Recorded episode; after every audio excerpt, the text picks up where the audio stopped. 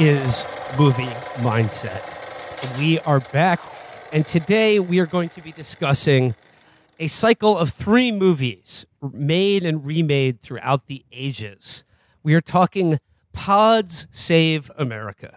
That's right. We are discussing the invasion of the body snatchers films, beginning with Don Siegel's 1956 horror sci fi classic, then going on to Philip Kaufman's version in 1978, and closing it out with Abel Ferrara's in 1993. But before we begin, uh, let me just say that we are we are joined by our first ever guest on Movie Mindset, and joining us to talk pods and the creeping uh, the the creeping dehumanization of modern life. We are joined by friend of the show, recording artist and movie genius Dan Boeckner, who you may know as the genius behind the music to Movie Mindset. You are hearing his voice on every episode, so we had to get you on as the first guest. Dan, welcome to Movie Mindset. Hello, uh, and thank you for having me. I'm I'm a bit of a pod person myself, you know. the the the hosts and guests of this show. We are we. I hope I hope it's clear that we are thoroughly on the side of the pods. We have pod Oh, yeah. mindset, and and we will be talking pods on today's show. I wanted to just say that, like, you know, Will, you and I were talking earlier this week, or was it yesterday? And I think we both came to the same conclusion that in every single iteration of of this story by Jack Finney, this classic, like, influential science fiction story, every iteration across the ages, we both were rooting for the pod people. yes, like, and, and like as they the go on, people would win. and as they go on, I, I I think that by the time you get to the Ferrara movie, is probably the most explicit about how humanity is the villain of all of these movies. I, I'm just saying, there's a, there's a historical fork that the that the Ferrara uh, version posits, which is uh, if pod people happened to uh, to take over a military base in the southern United States, maybe 9/11 wouldn't have happened. I don't know. Yep. Uh, but before I begin my, my, my opening remarks on the invasion of the Body Snatchers films, I would just like to make clear to any pedants listening that we are all aware of the 2007 remake of this movie starring Daniel Craig and Nicole Kidman, directed by about six different people. Uh, I'm not including it in our in our consideration of the invasion of the body snatchers films because even in its badness, it has absolutely nothing of value or interest to say about the aughts and the era that produced it. Thumbs down. Bad movie. Avoid. Bad movie. Do not watch. So, uh, as I've already mentioned, today we're looking at three iterations of the invasion of the Body Snatchers movies, a cycle of films that allow us to talk about three God level directors and how the genre of Lovecraftian body and cosmic horror and the body snatching template can be used to express in each decade a distinct fear about the ongoing process of dehumanization in modern American society. However, rather than locate the source of our fear in a more traditional invasion, all three of these films, in their own way, suggest that most of the work in losing our souls has already been done before the alien spores ever arrive. I should also note that it, these fil- in these films' fractal array of social anxiety and unseen cultural turmoil, uh, they also play a great deal with gender, sexuality, and fears of domestic family life. Basically, they're all horny in their own way. Oh yeah. These films each express a really powerful and frightening idea, and one that hits especially hard uh, rewatching all three of these films in a post COVID world. It's this idea that everything can look and seem exactly the same as it did before, but some vague and hard to locate and understand apocalypse has already happened. Indeed, the world has already ended and has been replaced with a counterfeit of some time of some kind. There's something monstrous happening that everyone is in on, and some silent holocaust has occurred just at the periphery of your perception. It all takes place in the things that we take for granted every day. It's also important that this feeling is one that you can map onto any number of social and political agendas and points of view. It really is a universal feature of modern life. And probably most importantly and relevant to the 21st century, they're all about how using uppers is how we stay human. That's right. Sleep is the mind killer. Sleep is unproductive. This is what the Adderall shortage is all about. This is why they're doing it. They want us to fall asleep. Now, in in the Siegel version of the 1950s, this fear comes in the guise of uh, sort of po- ideas that were popularized in books like William Whyte's The Organization Man, which spoke to the conformity of mid-century American life. But also uh, in the fear of the spread of hostile alien ideologies literally taking root in our minds and bodies, be it in the fear of communism or just as easily in the fear of anti communism. In the late 1970s, we see in Kaufman's version, which transposes the action to San Francisco, the epicenter of the counterculture in the 1960s, it becomes about the death of political idealism and its replacement with individually focused California ideology of self improvement, encounter sessions, and therapy culture. And then finally, in 1993, right after the first Gulf War, Abel Ferrara's movie uh, relocates the horror to within the family unit and a military base in the deep south, and really just the idea of the military industrial complex as a source of evil, even in a post Vietnam era. Uh, what makes all three of these movies so effective as both horror and social allegory is that in all of them you are introduced to a world that has already ended before the opening credits run. All that's left is for the human characters that remain to figure it out, but in all cases, it is already too late.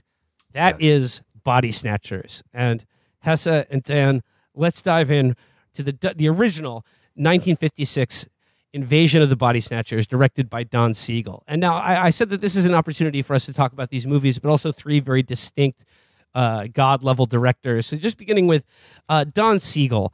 Uh, how, how, would, how would you guys describe the like uh, Don Siegel as a director? I think he's like very of the Peckinpah, cut from that same cloth of like the man's man kind of, you know, a lot of uh, men going their own way type movies. It's it's there's He's- a lot he's of a tough guy masculine, director.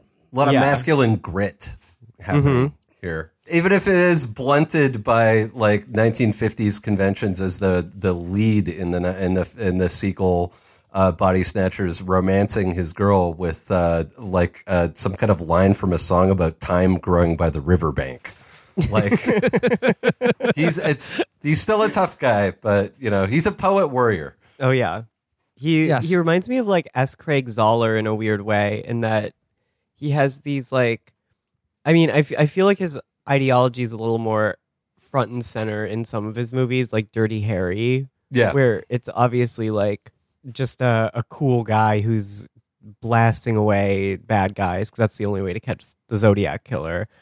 but um, yeah, I think he's definitely more of a right leaning. When I think of like a right leaning kind of old timey director, my mind tends to go towards him.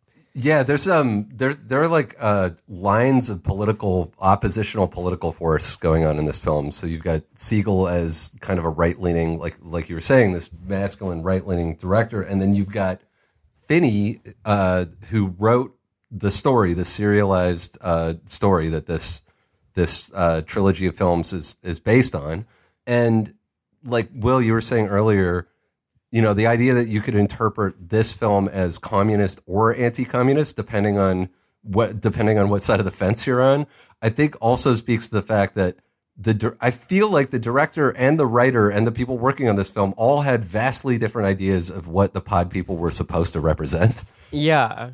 I mean, that's why it works so well. And like you know, as, as you've pointed out, Don Siegel, he's a tough guy who made movies for real men about real men. You know, he's known primarily for his collaborations with uh, Clint Eastwood. You mentioned uh. You mentioned Dirty Harry, one of my favorite movies of all time, and then probably w- easily maybe even one of my top five movies of all time, Escape from Alcatraz with Clint Oh, Eastwood. yeah. He also did uh, Coogan's Bluff with Clint Eastwood. The uh, Clint Eastwood, yeah, he, Clint Eastwood direct- Reagan. uh, yeah, that's right. Clint Eastwood dedicated Unforgiven to Don Siegel and Sergio Leone. But um, uh, yeah, this was a This is a very low budget movie. It's one of his earlier movies. It was made in 23 days on a budget of uh, $380,000 with a shooting schedule of 23 days. So it's really like a like a bare bones movie. And just uh, one more bit about the uh, production note. It was uh, produced by Walter uh, Walter Wanger, uh, who was uh, an American film producer who achieved notoriety in 1951 when he shot and wounded the agent of his wife, Joan Bennett, because he suspected they were having an affair. For the crime of shooting a man, he was sentenced to four months in prison in California, and, under, and, and, and in which he went underwent a kind of like a, a, a liberal political conversion and came out of his hard time of four months in an honor farm in California, decided to do movies about sort of social issues. And um, speaking of uh, S. Craig Zahler, he did a basically a movie with Don Siegel about prison called, uh, if not Brawl in Cell Block 99, it was uh, fuck, what was the name of that movie? Uh, Riot in Riot in Cell Block 11. yeah, that's it. This is back in the day where you could you could just take a fistful of uh, amphetamines with your uh, with your old fashioned at the at the steakhouse and then walk outside with your friends and beat a man to death and like not do any not do any time because you were in the picture business. Yeah, the judge would be like, "Hey, I saw that picture of yours. That was pretty cool." Yeah, pretty fine picture. See, if you could get if you if you could get a judge or a cop Rita Hayworth's autograph, like you were legal, you were basically allowed to commit murder. yeah, From you had a murder get jail license. free card. Yeah. No, no, you've got to get out of here, please. They come from another world, spawned in the light years of space, unleashed to take over the bodies and souls of the people of our planet, bringing a new dimension in terror to the giant super scope screen. Whatever intelligence or instinct it is that can govern the forming of human flesh and blood out of thin air is, is fantastically powerful, beyond any comprehension.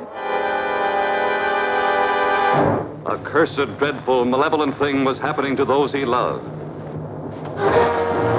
Miles, where do they come from? I don't know. Suddenly, while you're asleep, they'll absorb your minds, your memories. I don't want any part of it. You're forgetting something, Miles. What's that? You have no choice. So, I, I you know, like in talking about uh, Don Siegel's Invasion of the Body Snatchers, for me, uh, this movie is really all about its lead performance with Oh, yeah. the great, the great Kevin McCarthy as Dr. Miles Bennell. He's sort of a a a sort of sophisticated small town California doctor who returns home after a medical conference to find that something, some sort of ill defined, hard to put your finger on evil has taken possession of the town of Santa Mira, California. Now, uh, Kevin McCarthy is an actor who is. Uh, really uh, integral in the development of my movie mindset because I will always, always associate it with him as the the villain in Weird Al Yankovic's UHF. Oh, yeah. like that is just Incredible. He is so funny in that movie. He is so perfect. Like I, you know, he came into my consciousness as like a, an old man, like an old cantankerous uh, tyrant, but he is very young and cool in this movie. And rewatching it, I was really struck by like how good a job he does at portraying the the classic like Lovecraftian male hysteria of a Yeah. protagonist that um passes through the veil of some horrible knowledge and is driven completely and totally insane by it. Like Kevin McCarthy in this movie goes from being Don Draper to like a, a filthy vagrant screaming at people on the highway at the end of the movie. And it Yeah, is a very is like so jarring when you see his hair at the beginning in the Yeah, mental it's hospital. told in flashback, right? Like it's uh, you're, Yeah. it's it's also kind of a Lovecraftian device where like he is introduced as a madman in a mental institution, and his hair is plastered to his head, and he's raving. And a lot of his, uh, it's funny, like rewatching this, a lot of his lines uh, have just been recycled over and over and over again in tons of horror movies and science fiction movies, like. Like they're coming for you, like they're already here. There's nothing we can do. Like it's uh, it's amazing. It's an amazing. yeah and like and, and in, in the narration it's just like one of the first things you hear him said is like i am not insane i am not insane so that's the surest thing that this you're now lis- listening to the diary of a madman Yeah. and exactly. and Dan, he you, is he is read Sutter Cane. You know, Like, yeah. and dan you mentioned uh, you know they're coming for you they're coming for you, Barbara. Yes. I really view I really view Invasion of the Body Snatchers as made in 1956, a full decade before Night of the Living Dead, as one of the first real American modern horror movies, and like really the um the uh, the progenitor of Romero's and the entire zombie genre of of like American horror and like social uh, social uh, apocalypse. And like uh, like and it's it's stunning to think this how how early this movie was made considering like how much you know when when it resurfaced in 1968 when it really did feel like the fabric of America was like cannibalizing itself how ready like the, how readily this movie like feels ahead of its time in that regard.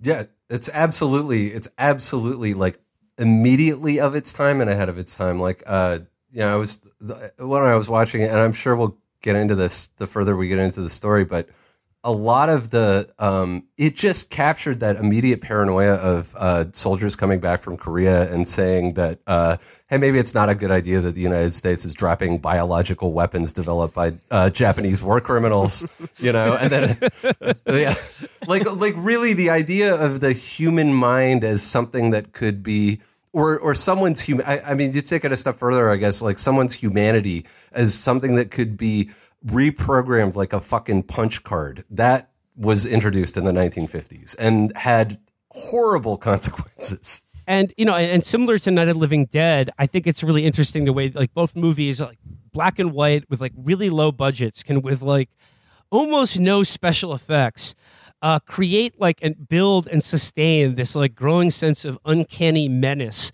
using just lighting and the angle of shots to create this feeling of like uncanny americana becoming uh, perverted or sort of like just a slight shift in perspective this like norman rockwell vision of america becomes an absolute nightmare. Yeah, like especially like looking back at it when we know that that vision of like idyllic small town California America is like you know how much blood it's built on and everything in like full hindsight because we know that everyone's right saying and also we know about the pod people but like on an allegorical level like we know everyone's right when they're saying like something's not right here Yeah, And, like, something's off. Has he like like I one way I could interface with this movie when I was watching it is I, I'm reading um, Palo Alto right now. Oh my um, God. Which is a you know uh, incredible history of uh, the like basically San Jose area and Silicon Valley in general going starting that was starting with colonization basically and the railroads. And at the beginning of the film when he almost runs over this kid and it's like the Grimaldi family farm I was like, oh yeah, these are the acceptable, uh, the acceptable frontline colonists that the uh, that that the people who are in control of the money in California decided were acceptable to settle these places, like the uh, fictitious town that this takes place in, because they're you know they're European immigrants, and of course they didn't get treated as well as uh, maybe a Norwegian immigrant or something because they're a little swarthy.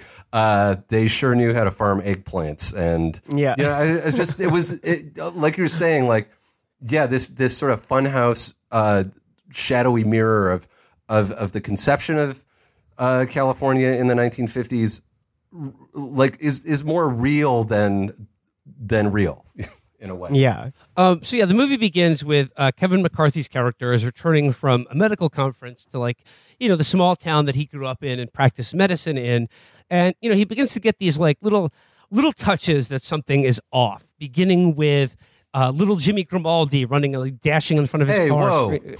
yeah. saying that like oh like his mom is not his mom. And they're like hey what's the matter with you? And then also like a spate of people who while he was gone made appointments with his medical office only to cancel them rather hastily. So like a spate of cancellations and now this boy who you know i'd also like and then also we also learned that his his a former flame of his becky, is back in town and she is divorced What? and I love the, I love the euphemism that they used to describe divorce in 1956 is where like his assistant says, "I heard she's been to Reno," and and then he goes, "Yeah, I was there myself last month." So it's like they've been to so divorce is uh you know being introduced into this and also like i it, it's sort of like what are the pods or like what instigates this like social apocalypse it's the reappearance of two sexually available young young people who are like not married and have families into this small town community that You got to shut like, that shit down. Yeah. yeah yeah And I, I just have to say, Dana Wynter in this all time baddie, just Yeah. Oh, yeah. absolutely gorgeous, stunning. I the first time I saw this, I was like twelve or thirteen, and I, I like gasped. I was like, oh my god. and then uh, especially at the end in that shot reverse shot the the, the kiss of death between the two of them we'll, Oh my god. we'll Oh, get yeah. there but you know like uh, he, he he goes to his office and, and and becky shows up and says that um her uh her cousin is uh is has the same delusion of young jimmy grimaldi that uh her uncle i you know looks and sounds like her uncle but ha- is not her uncle and you know because he's a 1950s doctor it's really great that like back in the back in those days like any kind of uh, anxiety or social problem could just be solved by giving men Yes. women children valium you just give Yeah. them valium and they're just like take take a couple of these you'll feel better it doesn't, it doesn't he matter gives Valium make you to wise. the kid. he gives Valium to the kid. He's just like, here you go. This will this will shut your cry hole or whatever. and I don't know, but so this this delusion that people are having. So it, it was an it, it was and is an actual delusion called the Capgras delusion, which is a, a psychiatric disorder that they sort of identified in the early part of the last century, and it it just basically is you believe that someone close to you, one of your family members, or a partner, or a friend, has been um, replaced by an imposter or subtly changed. And I was reading about that, and I was thinking about um, this sort of. It's been going on for a couple of years now with the QAnon community, but this is a very popular thing right now. yeah Oh yeah, But, JFK Jr.'s Yes. um, new face, like in uh, Die Another Day, when yeah, the Chinese general becomes uh, yeah, but a like, white guy. like like my family uh, doesn't hate me um, because I want to throw a petrol bomb at a pizza parlor. Uh, my family hates me because they've been replaced by pod people. yeah, literally.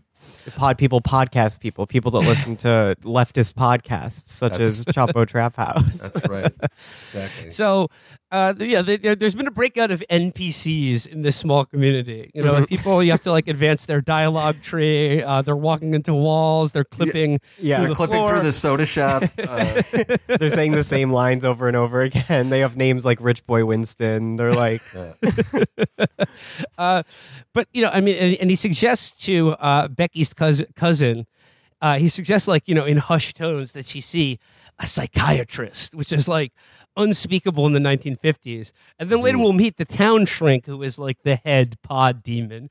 Yeah. and. And you know, it's a theme that is developed certainly in the Philip Kaufman version that uh, therapy is evil. Yeah. that, you're, that all forms of mental health are just seeking to gaslight you into, or like replace your soul and like fit you into some sort of dead social conformity. yeah, there's a, definitely a Scientology type uh, uh, mindset at work here uh, as it as it pertains to therapy and uh, the psychiatric profession. it really, um, especially in the Kaufman one, we'll get into it. It really reminded me of uh, Neil Patrick Harris's character in The Matrix Yes, 4. yes, yes. Yeah. That's what I Yeah, was yeah. just thinking. Matrix Resurrections is also a movie about how you should uh, kill your therapist. yeah. It's like uh, n- never trust a gay man, but Yeah. never trust a gay therapist not. either.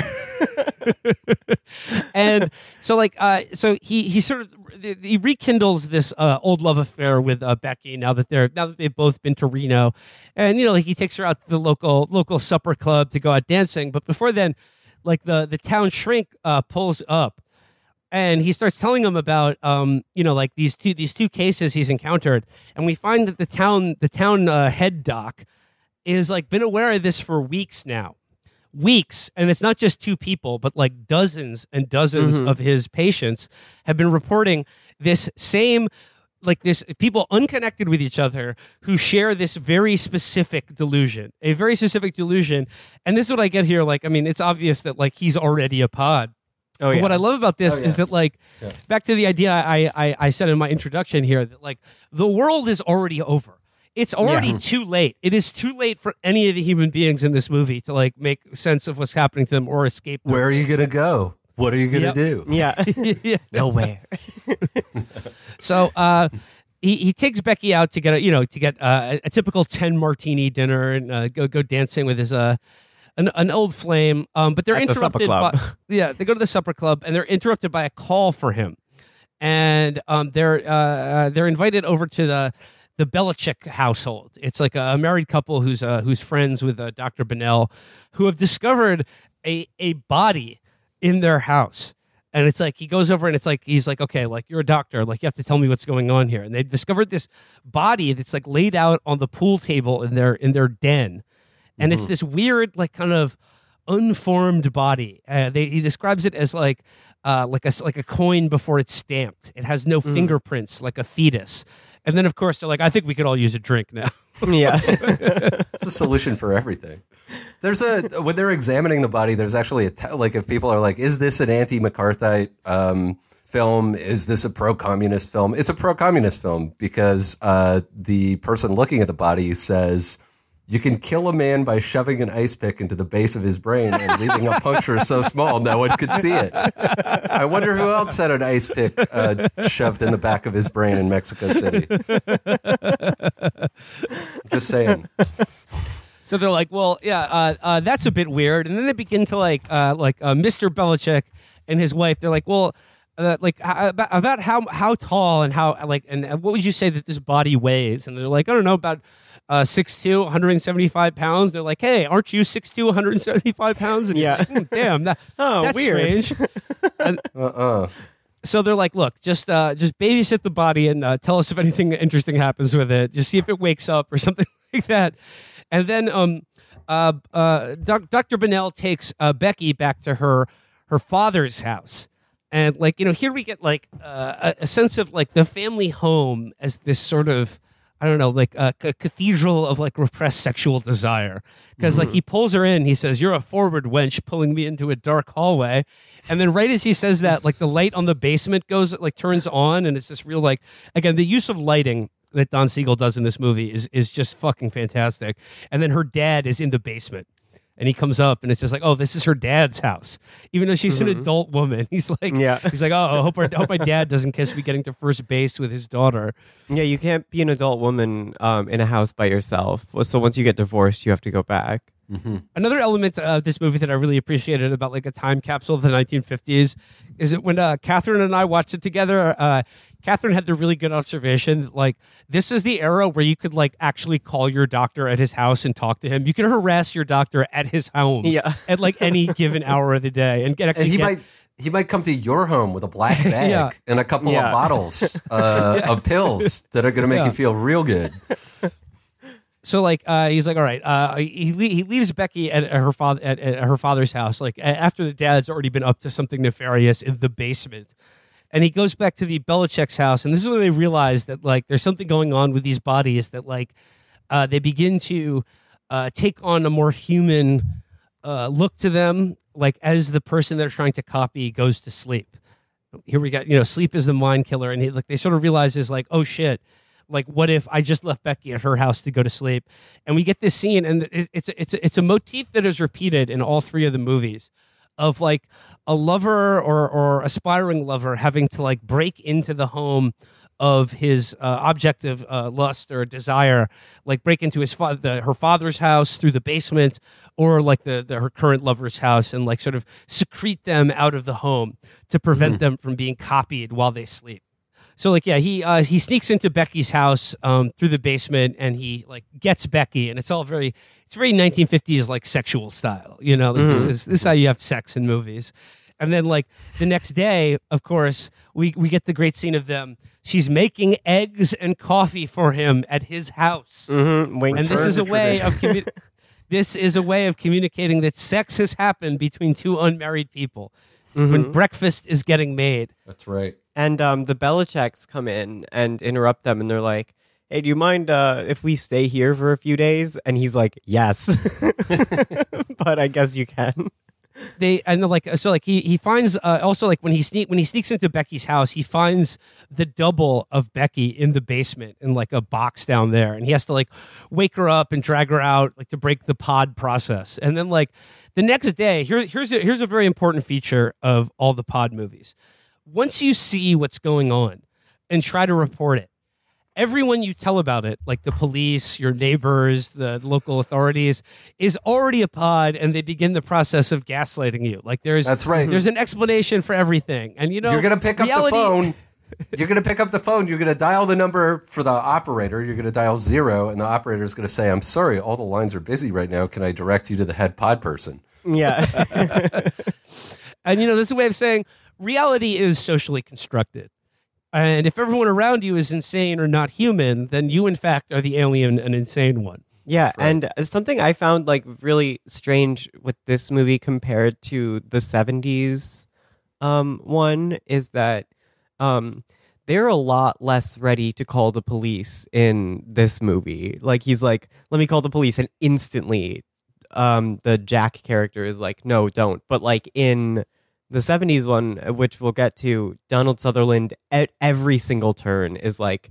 I need to call someone right now. I need He's to call an authority constant- figure. Uh, do you think maybe that's because I mean I know we're skipping ahead, but that's because uh, Sutherland himself is a bureaucrat who believes in sort of the the function of Yeah. the state. You know? Yeah. Yeah, definitely. but uh, you know, uh, back in the 1950s, like the next day, um, like the, the town therapist and police sort of like take them through the night that they just experienced before and and sort of calmly explain to them that like what you thought you saw was actually just you know like a bunch of rags in the basement you Yeah. know Just a bunch of um, oil and benzene soaked rags in the basement, which in the 1950s was totally cool and normal to keep in your basement. it's like it's so cool. This reminded me so much of Psycho, the scene at the end, because like the Oh, yeah. explanation makes no sense and leaves so much to be desired. But like in this, it's explicitly so. Like um when he's like, "No, but I really did see it," and the guy and the doctor is like. You did. It was there and you saw it. It was definitely there, but it's not there. It's not real. And and like and like this whole like night like day after like he goes to his practice oh and it's little jimmy grimaldi and he's there and he's like in the waiting room and he's like i love you mom i don't feel strange at all anymore and they're like oh well okay the- i guess the valium i gave him i guess the valium i prescribed him uh, works and I, I like how like they're like all of them, the Belicecs and uh, Bennell and Becky, they're basically all convinced until the next night where they're like having a cook. They're having a cookout. You know, they're having some cookout with the friends, and they're like, okay, we can just go. That, that we were all got a little bit freaked out, but let's just go back to our normal style routine of drinking ten martinis a night. It- everything's everything's going to be normal. Oh, but wait, what's this in the greenhouse? It's some gross vaginal seed pod is getting its goop everywhere as it foams up and births some unholy fetus. It's folks, it's foaming and pulsating everywhere. And then this is and they're like, okay, uh, we were right the first time. This is this is not normal. yeah. They're rubbing their eyes and going, "What?" And then, of course, like, uh, then immediately they're like, "Fuck the local police. We got to call the FBI." You know, because you've got to Oh, yeah. inform on your, you've got to stitch on your neighbors. You call the FBI. Yeah, Mm-hmm. this is kind of a, this is kind of the thing about this movie because it, it it ends too with the with the psychiatrist calling the FBI, and it's just like if if you oh if you only knew what the FBI was doing. yeah. 1956. Let's call J. Edgar Hoover. Yeah. He'll take care of this. Yeah, uh, yeah, yeah. Let's call uh, let's call the people at Project Bluebird. They'll sort this out right away. And then we get the scene of uh, Kevin McCarthy taking a pitchfork to his double and to Becky's double, which is like the the whole the whole pod birthing scene for a movie in 1956 is like really it's pretty gross graphic. and like and, Yeah. and Graphic. graphic and it's all it's like, like I said there's foam and goop everywhere it's all it's intensely sexual and then also like as Kevin McCarthy's like character gets more into Lovecraft mode and just like es- like his hysteria escalates he just gets dewier and dewier Oh, like, yeah. the way the Yeah, yeah. sweat glistens on him in this movie is just like greasy, like- greasy, uh, fear sweat. like Siegel captures like the you know like that the barest outline of the way the light like light hits like a face in profile in a dark room and then makes like every bead of sweat like glisten like sort of constellations in the night sky as Yeah, the movie it's goes on the lighting in this movie is so well It's- done It's so good. It's kind of actually some shots of uh, uh, fear sweated out protagonist reminded me of um, like the best shots of Peter Lorre and um, M in Fritz Oh, yeah. M. Oh yeah, like absolutely. like maybe Like- maybe one of the first fear sweat uh, depictions on film. So, Hesse, you mentioned Sam Peckinpah as like you know a, a comparable director to Siegel. Sam Peckinpah has a cameo in this. yeah, movie. he's the filling station guy, Yes. right? yeah. As Becky and Miles try to get out of town, they they go to a gas station, and then of course the gas station attendant just puts a pod in the trunk of their car, and then Yeah. they're like, "Okay, well we're hip to this trick. We've been here Yeah. before." Can't fool us. And like he goes back to um uh like like Becky's dad's house and sort of sneaks up on it and sees like a meeting of the pod people, and like they come in and you hear a baby crying, and they say, "Is the baby asleep yet?" Not now, but soon there will be no more tears. And like, Oh my the whole God. Yeah, the whole town is in crazy on it. Part. Yeah, Yeah, like you said, it's over before it begins. It's there. It's a it's a losing battle from the start. So like, All, you know, like, all their sanity points will be gone. yeah. and like you know, they're the like, but for they, they have every reason to assume that they're the last two human beings in the town of Santa Mira, and they're on the run. They make it to his medical office and sort of spend the night there. But thank God they have a huge supply of uh, of medic, medical pharmaceutical Yeah. grade amphetamines to keep them awake. I have a new interpretation, uh, like a third way, maybe a third way of looking at this film. It's like, is it anti-McCarthyite? Is it anti-communist? No, it's pro-amphetamine, and it is about the impending um, sort of like culture war between uh, coming in the 1960s between mellow California like Valium and Downers and East Coast pure fucking chemical speed. Yeah. And uh, there's a scene where um, Becky and Miles look out the window at this like uh, s- it's sort of like normal morning scene of like strangers arriving on a bu- at the bus station and they're sort of immediately set upon by the police. And like I said this we talked about this funhouse mirror of like Norman Rockwell's America. And he says to them like in his medical practice he's seen how people have their humanity have their humanity drain away. And it all happens so slowly that like they don't seem to mind but their hearts harden to the world and like they they cut themselves off from other people. And i just thought it was like yeah like it's a very um it's it's a very profound like statement about like the ways in which people like already turn themselves into unfeeling automatons just as a process of like living and getting by in the world and they tell them like in all the movies they tell them like um it'll be fine like you can keep your car you can keep like Yeah. your job you can just Yeah. do what you do normally You're still going to be in love with your wife uh, in a different kind of love, like a pod. Well, love. like, well, you know, I mean, who who needs love when you just have like uh, you know, wedded domestic bliss where no one loves or hates anyone? It so seems Yeah. like a pretty good solution. yeah, and the pure, powerful communion of the the, the hive mind. yes. And then okay, so like they're in, they've they've they've sent the Belicec's out to get help, and like he hears what, what he thinks is his friend Jack Belichick in the hallway, and he's like, "Oh, Jack, thank God you're here!" and like opens up the door, but no, of course he's already brought the pod authorities to begin the the pod process. On like Pod you know, the police. Belicec's have already been taken. Yeah. The pod police are are there, and you know, like then he like sort of uh, the the shrink, the doctor, hips him to sort of like he gives him the pod pitch, and he says, "Less than a month ago, Santa Mira was a town with nothing but problems, but then a solution came from outer space."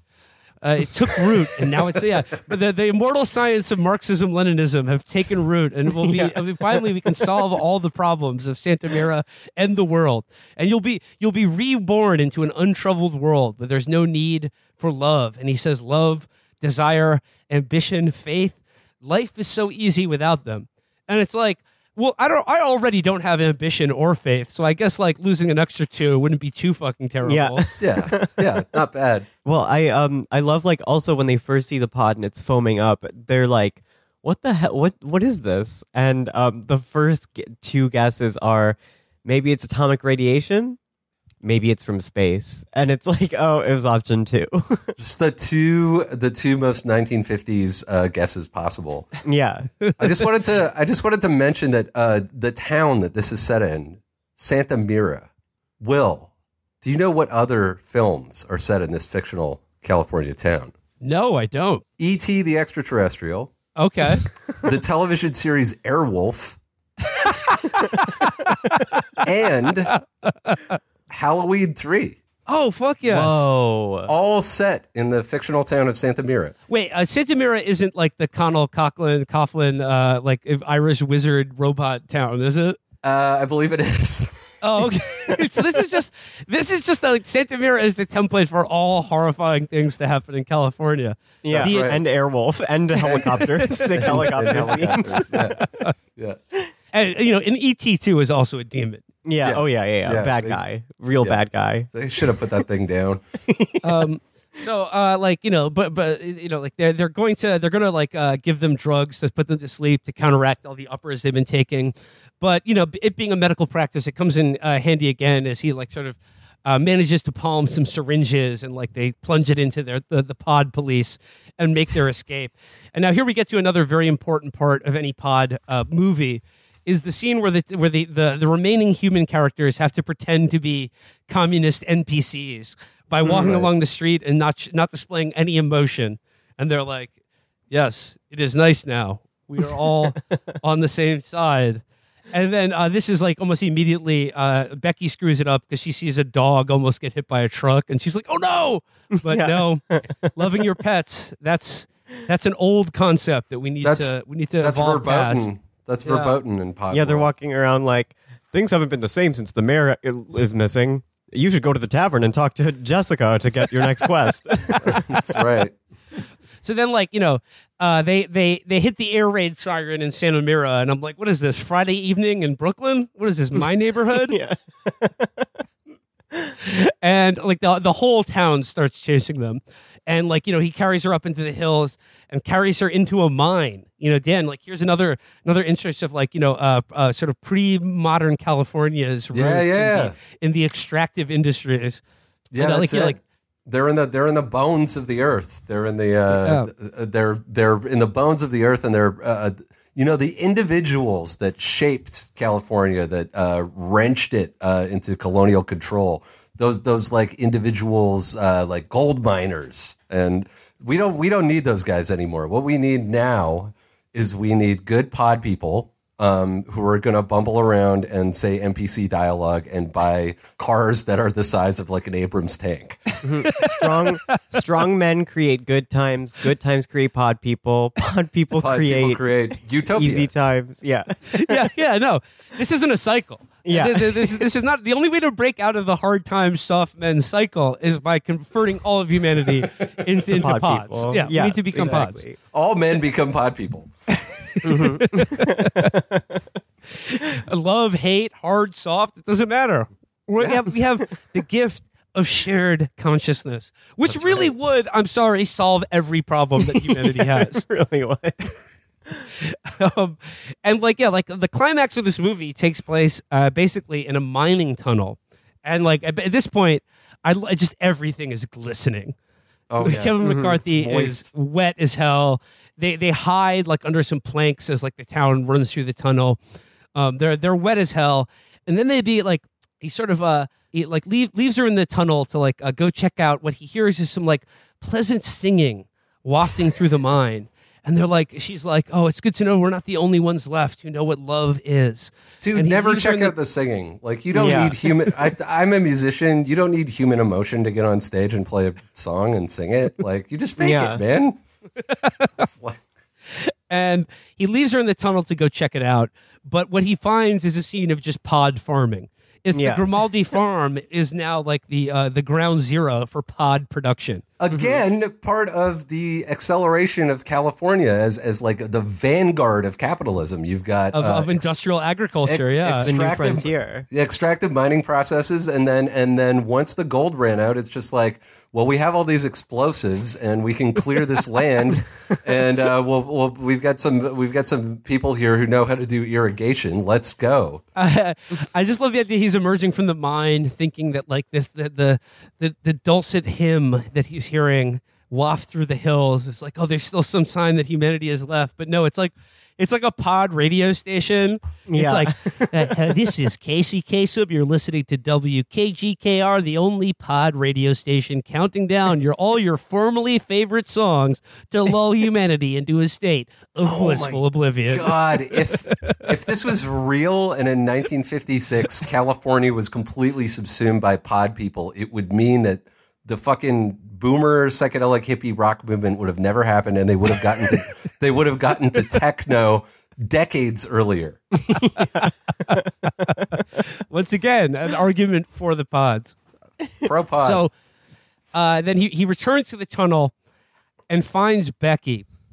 And this, this is like my favorite scene on the movie is that like he picks her up and kisses her, but in the kiss he realizes that she's her soul is already dead and her bodies have become hosts for an alien cosmic form of life. And we have this like uh, shot reverse shot of like sexual panic and hysteria as he pulls away from Becky's face and this close up on his face as the horror freezes his soul as the, the woman he formerly loved is now dead and a like a, a counterfeit has replaced, her. replaced.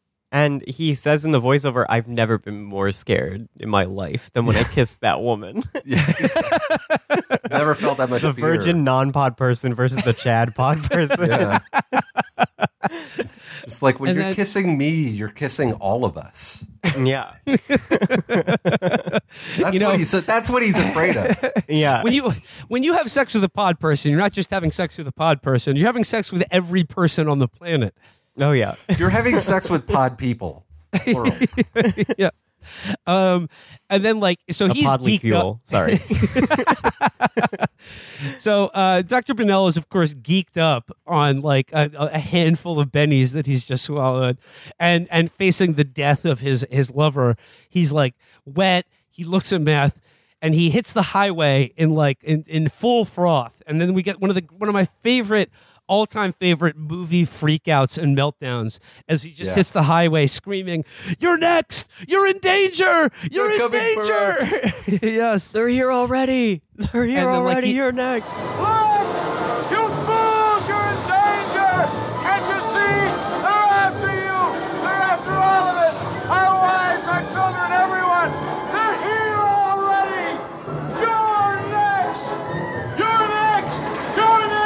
And he sees the trucks that have been loaded up with pods that are being shipped out all over the country.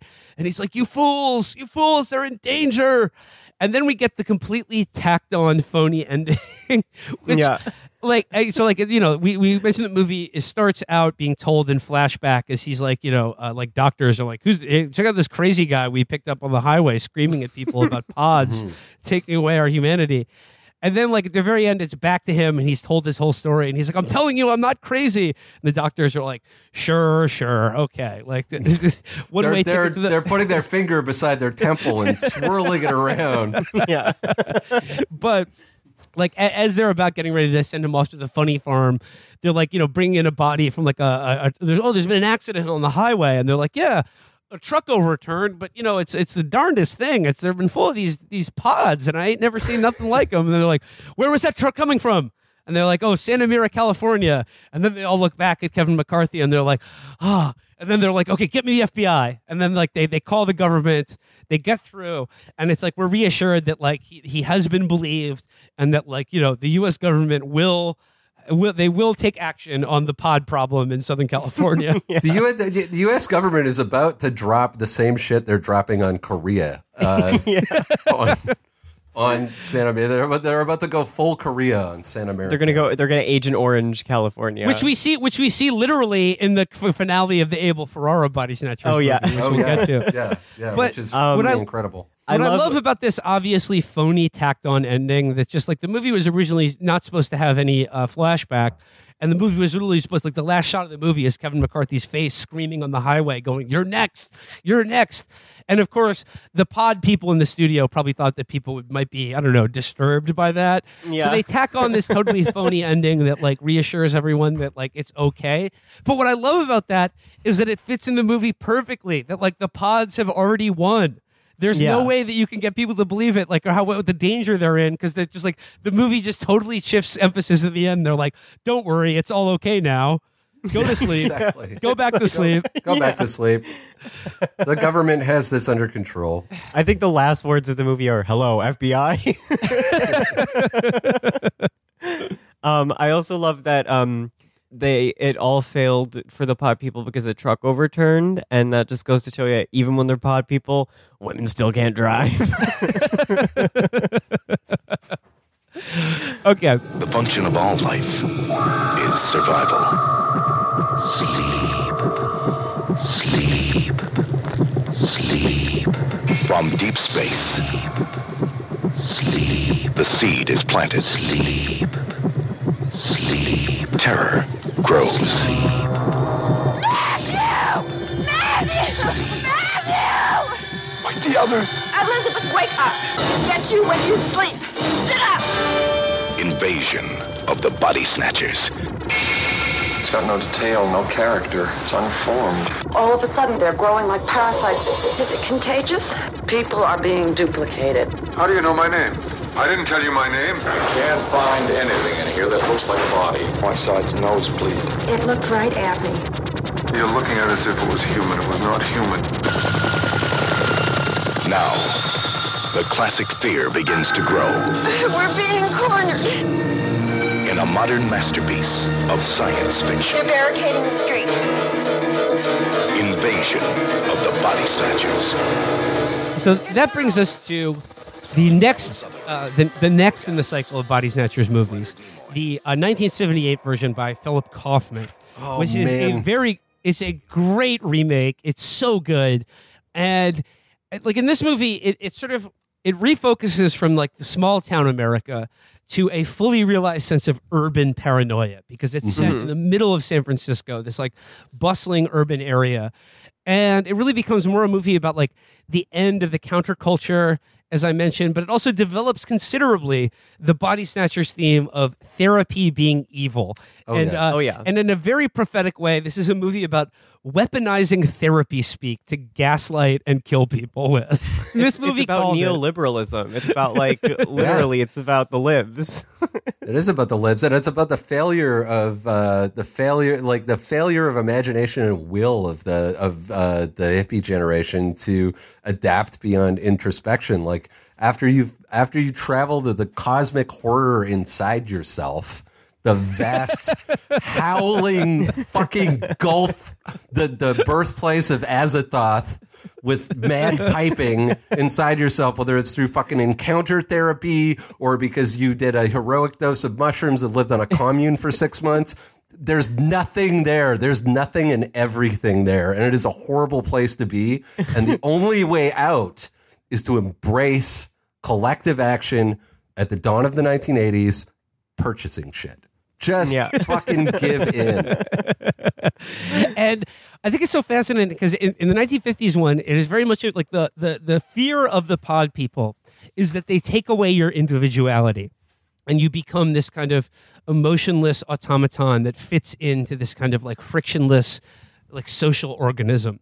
And I think it's fascinating that in the late 1970s, the version of this movie, it's very much about how people's obsession with individualism and self-centered focus on yeah like uh, therapy and self-improvement is really the vector through which the pods take you over it is it is like it is too much individuality that is the weapon that is the wedge through which the pods have like robbed us of our humanity It's the delivery system and and the people in it. You get the impression, or at least I did, that the people in it secretly yearn to be subsumed. They Oh, want yeah. they, they want their agony. The agony of self exploration has to end at some point. and and Sutherland keeps calling Dr. Kibner over every single time anything happens. He calls this like It's so funny. quack- this like piece of shit doctor, like psychiatrist, uh, yeah who is. Uh, we'll get into it, I guess. Yeah. we'll get into it. Uh, so, so this movie stars uh, Donald Sutherland, and like, I mean, if it's a movie with Donald Sutherland in the '70s, like you're watching good shit. It's an This- incredible role for him. This to- guy's batting average it was so high. Yeah, It was so high. Uh, it's Donald Sutherland and uh, Brooke Adams is the uh, the love interest. Uh, she it was also in David Cronenberg's The Dead Zone, and then the Belicec family is played by a very young Jeff Goldblum, who is So very funny in in this. this The movie. so very hot. Like the one of the hottest people ever in a movie is Jeff Goldblum in this movie. Agree. He, yeah, and the He- woman and- from Alien, I believe. Yeah, Alien. Uh, Veronica Yeah. Cartwright is Yeah. uh, his is Jeff Goldblum's wife, and of course she was in. If you if you're looking for a woman to go freak out mode in a horror movie, Veronica Cartwright is a great choice. If Mm-hmm. you want to see her like crying and hysterical, she does it great in Alien, and also as a child actor, she was in Alfred Hitchcock's The Birds. Oh, that's right. oh shit. Her delivery of the line "Oh God" when uh, the the um, when the alien bursts out of John John Hurt's chest is one of the best deliveries of a Oh, yeah. horror movie line ever. It's so good. She's And great. little fun fact: her character in Alien is canonically transgender because it says Really? it for one second on the screen in Aliens when they're showing all the like crew member descriptions. Oh, right. They're like little like uh, yeah the the crew dossier. Yeah. Yeah, and um, if you pause it, it says it like in the description, like born male but converted, and then like Really? it just keeps going. Holy Yeah, yeah, yeah. shit. And James I never Cameron just noticed added that for no reason. Amazing. I love it. God, Cameron. Um, and then and then and then finally, you mentioned Dr. Bennell in a great, great bit of like stunt casting, like based on the perception of the actor and the character he played. Leonard Nimoy Oh, is so just good. so perfect in this movie as the as the most evil therapist ever Oh, yeah. portrayed in any movie. Like, he- is Dr. Ben, uh, sorry, Dr. Uh, what the fuck is it? Leonard Nimoy's Dr. character's Kibner. name? Dr. Dr. Kibner, Kibner. is 10 times more horrifying and evil than Hannibal Lecter is as a psychiatrist. oh yeah, Yeah, just a scene where he accosts Goldblum outside and says, "I need you to stop right now," and then he's like, "How'd And then that make you feel?" yeah. It turns to Brooke Adams after like slapping Jeff Goldblum and is like, Yeah. "Did you like that? What did, Did what you was like that like? What, for you?" How are you feeling about that? it's amazing. Fucking amazing. Uh, so like it, it like the, uh, I really like the opening credits of the Kaufman Invasion of the Body Snatchers because with like a little bit more money and like special effects technology, there's a great opening credit sequence like de- you know uh, depicting these alien spores Space Sort of- goop. floating through the galaxy and then like taking root on planet Earth. And like, you know, like they take root in the soil and their goop gets on plants and they begin like to spread these sort of like uh like cobwebs all over plants in San Francisco and like create these like little little little flowers that are sort of unique. And then the first scene is Brooke Adams and she sort of finds one and she's like, Oh, this is neat. I'm gonna bring it home with me. And then I don't know if you guys caught this, but the unbelievable cameo that's never mentioned or referred to at all in this movie in the very beginning of the movie, which has Yes. Robert Duvall showing up as a priest in a full cassock on a On a swing set with a swing. child. that scene essentially sets the tone for the film and just like because the I I want to say like the sound the soundtrack is incredible to this movie. I think the a high lot of pitched noise, high Like, pitched noise. A lot of the a lot of the uh, synth stuff and the sound effects in the film are uh, I think it's an ARP twenty six hundred, um, one of the classic spooky sci fi synths. Um, but the foley or the, the- just the sound in the swing scene is so high pitched and so jarring and so unpleasant, and and that just keeps keeps coming for the rest of the movie. Oh yeah, it really in my unsettles. notes. Like right there, the I had to turn down my TV when it came to that scene. I was like, oh shit. And okay, so like in the and the Brooke Adams character is like we, you know we see her she brings home this this cool new flower that she discovered on the street that seems to be popping up everywhere in San Francisco, and we see a little like a uh, like a little keyhole glimpse of like the domestic life of her and the, her boyfriend that she lives her with. absolute piece of shit. Uh, Yeah. what is he? Football or basketball? Basketball. He's a? Warriors fan. He was one of the few He's actual Warriors fans before Steph Curry got involved. The worst fucking guy. He's got he's got headphones, which I he's guess were listening like a to new, he's listening to TV thing. with headphones. Yeah. yeah. But what I like so- about this is that it shows that like even before he becomes a pod, he's like. Uh, uh, he like he's listening to the fucking the basketball game with headphones. He's like technology sort of separating us from other people, cutting them off. And like he doesn't even want to have sex with his girlfriend because he's like, I gotta watch the game. You know? It's the playoffs, babe. And then until she starts reading about flowers, and then he's like, "Come on, let's go." And she's like, "No, I'm trying to read about flowers." Yeah, cool guy. Yeah. but just like you know like just sort of like hints about like you know in, in the late 1970s like all these sort of ways in which people are already kind of tuning each other out and not and not really like connecting with one another and like not really valuing like human relationships and uh, the Donald Sutherland character, the, the Miles Bennell character, is changed from being a small town doctor to a San Francisco like uh, health department Health inspector. And uh, we were watching this. I watched this with Chris last night, and he liked it. Like in the first scene where he goes into the restaurant to find the uh, the rat turd in the, In the, the snooty ass French restaurant, Yeah. The, the the humiliation of the snooty ass French uh, Yes. restaurant owner is so Yeah. good. and like I, I like uh, Chris said that he's sort of like a like a Philip Noir, Philip Marlowe sort of noir health inspector.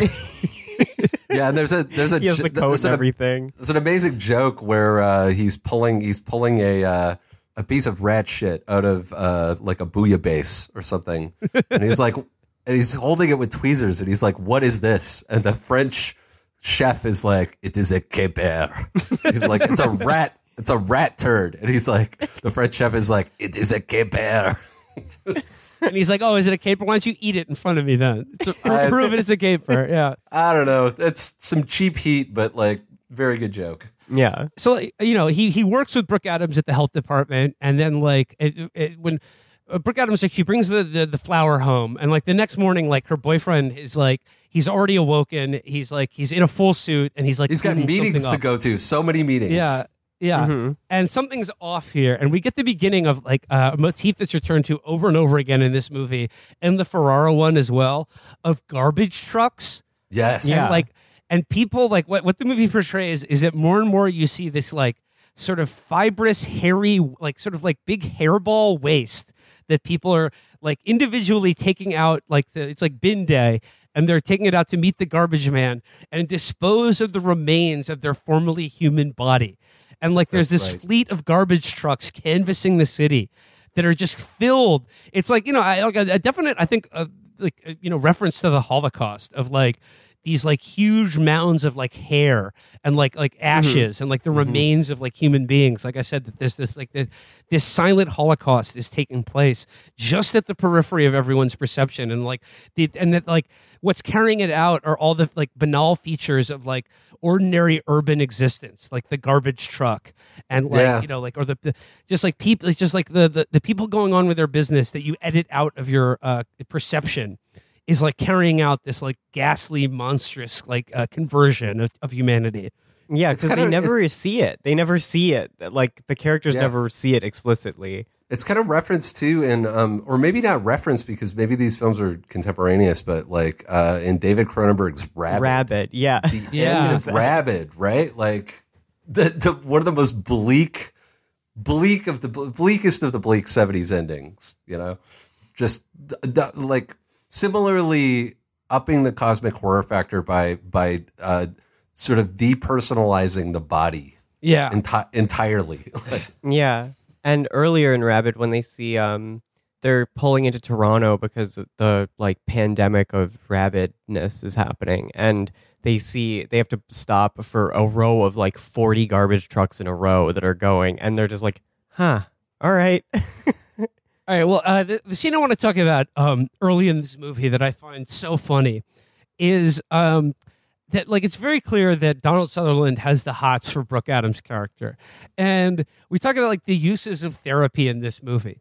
Is that like she's experiencing some sort of domestic crisis? Uh, that like you know she she she believes that her boyfriend or the man she lives with has is is not himself, and we I just like we get the impression that Donald Sutherland has been planting the seeds for probably years or months now to break up this relationship and just slide right on in. Because there's a mm-hmm. great scene where like she spends the whole day following her boyfriend and like seeing him go about his like clandestine pod meetings around the city with strangers, and she's like getting freaked out and she goes over to her her work friend's house. And mm-hmm. like Sutherland's there, and he's like, he's cooking a delicious ethnic meal of stir fry. he's I, I love the detail of the stir fry because what like the meal he's cooking is like celery, ginger, and like a r- barely cut bell pepper just in a wok. And she's I just like, wanna- this delicious. Can I, I? I just want to. This reminded me of my parents so much, like that generation, um, expressing like I think I you can make. I mean, I w- I am making fun of it now, but expressing in a positive way their acceptance of other cultures, but it's just fucking garbage food. Like, yeah, he's taking a whole head of celery and just throwing it a wok with like Crisco or whatever. It's like, And then they're sitting eating out of like uh, raku pottery in the backyard. and this is supposed to signal that this is this guy is a worldly man. You know, he is. Yeah. Uh, Mhm. He's sensitive. So like uh, it, it, he, he he feeds her like a Mikey Miles meal, and she's like, "Wow, this is great. This is what." But he immediately starts saying, like, as you said, Hesse, like at every step of his dawning consciousness of this horror that's unfolding around him and like the people involved in his life at every step of the way his solution to these problems are talking to his good friend the the pop therapist Dr. David Kib- David Yeah. Dr. Leonard played- Spock. played- played by Dr. Spock, Dr. Kibner, and he he tells Brooke Adams, he's like, no, he's like, you know, don't think of him as a therapist. He could really, he could, he could rule out a lot of things for you. Like, for Oh. instance, is he having an affair? Is has he become gay? Has yeah, he- has Yeah. he become gay? Has he become Has- Republican? Has he become a Republican? You know, I like to think that people were spontaneously becoming gay in the 1978. Yeah. Just like, like it was the thing that happened. but like it- it's just very clear that like therapy and the language around therapy is for the Donald Sutherland character just another strategy to like uh fuck his work friend and break up her relationship.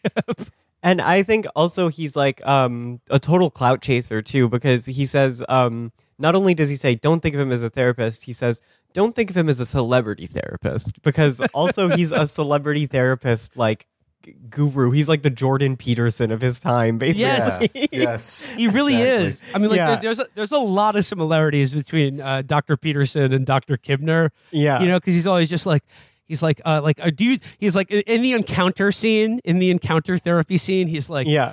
uh, you know, do you do you think your lover is an alien pod, or do you just not want to commit because you know that, that takes responsibility, and the family unit's all shot to hell. That's right. Which is, you know, which is a through line between these three movies. You've got uh, the the working nuclear family where an adult woman becomes a child again because she gets divorced and her uh, father is mad that she has a gentleman caller. You have the sort of disillusion of uh, relationships in the 1970s, and then we get to the basically the the nuclear holocaust of Abel Ferrara's depiction of family Yeah. in the 1990s. uh, like you know, we get the, the very funny uh, book party scene where they go to Dr. Kibner's book book party, and then we Oh, first meet so Jeff good. Goldblum's character. is so funny Yeah. because he's like ranting against what a hack Kibner is, and then people Yeah. are like, "How could you say that about such an intelligent man?" And he's like, he knocks off one of these books every six months. He's like, it takes me six months to write a single sentence sometimes. It's so and funny. he goes good. like, She's like, why? Why is that so great? And he's like, why am I even talking to you? I wasn't even talking to you. and that see that's that whole scene one thing i picked up on watching it again is that it's all altman-esque overlapping dialogue and, and Yeah. the Yeah. camera kind of keeps shifting and there's a mirror in play so yeah, like there's, there's a literal funhouse mirror. in literal that scene. funhouse mirror. Yeah. it's extremely disorienting and very cool it's like i, I loved it Um, but like in, in leading up to that, there's a lot of scenes of both Brooke Adams and then later in the movie Donald Sutherland walking around the streets of San Francisco, going about their daily business. And Kaufman is so good here with like the, the editing and like you said the the foley and like the sounds of urban life, creating this sense of like escalating urban paranoia and the mm-hmm. idea that like a very familiar setting can become totally alien and strange to you. Like Brooke Adams says at one point, it's just like I've lived in this city my whole life and walking around it today, it felt like everything was different. Like the people, like everything had something had changed, and you can't quite put your finger on it.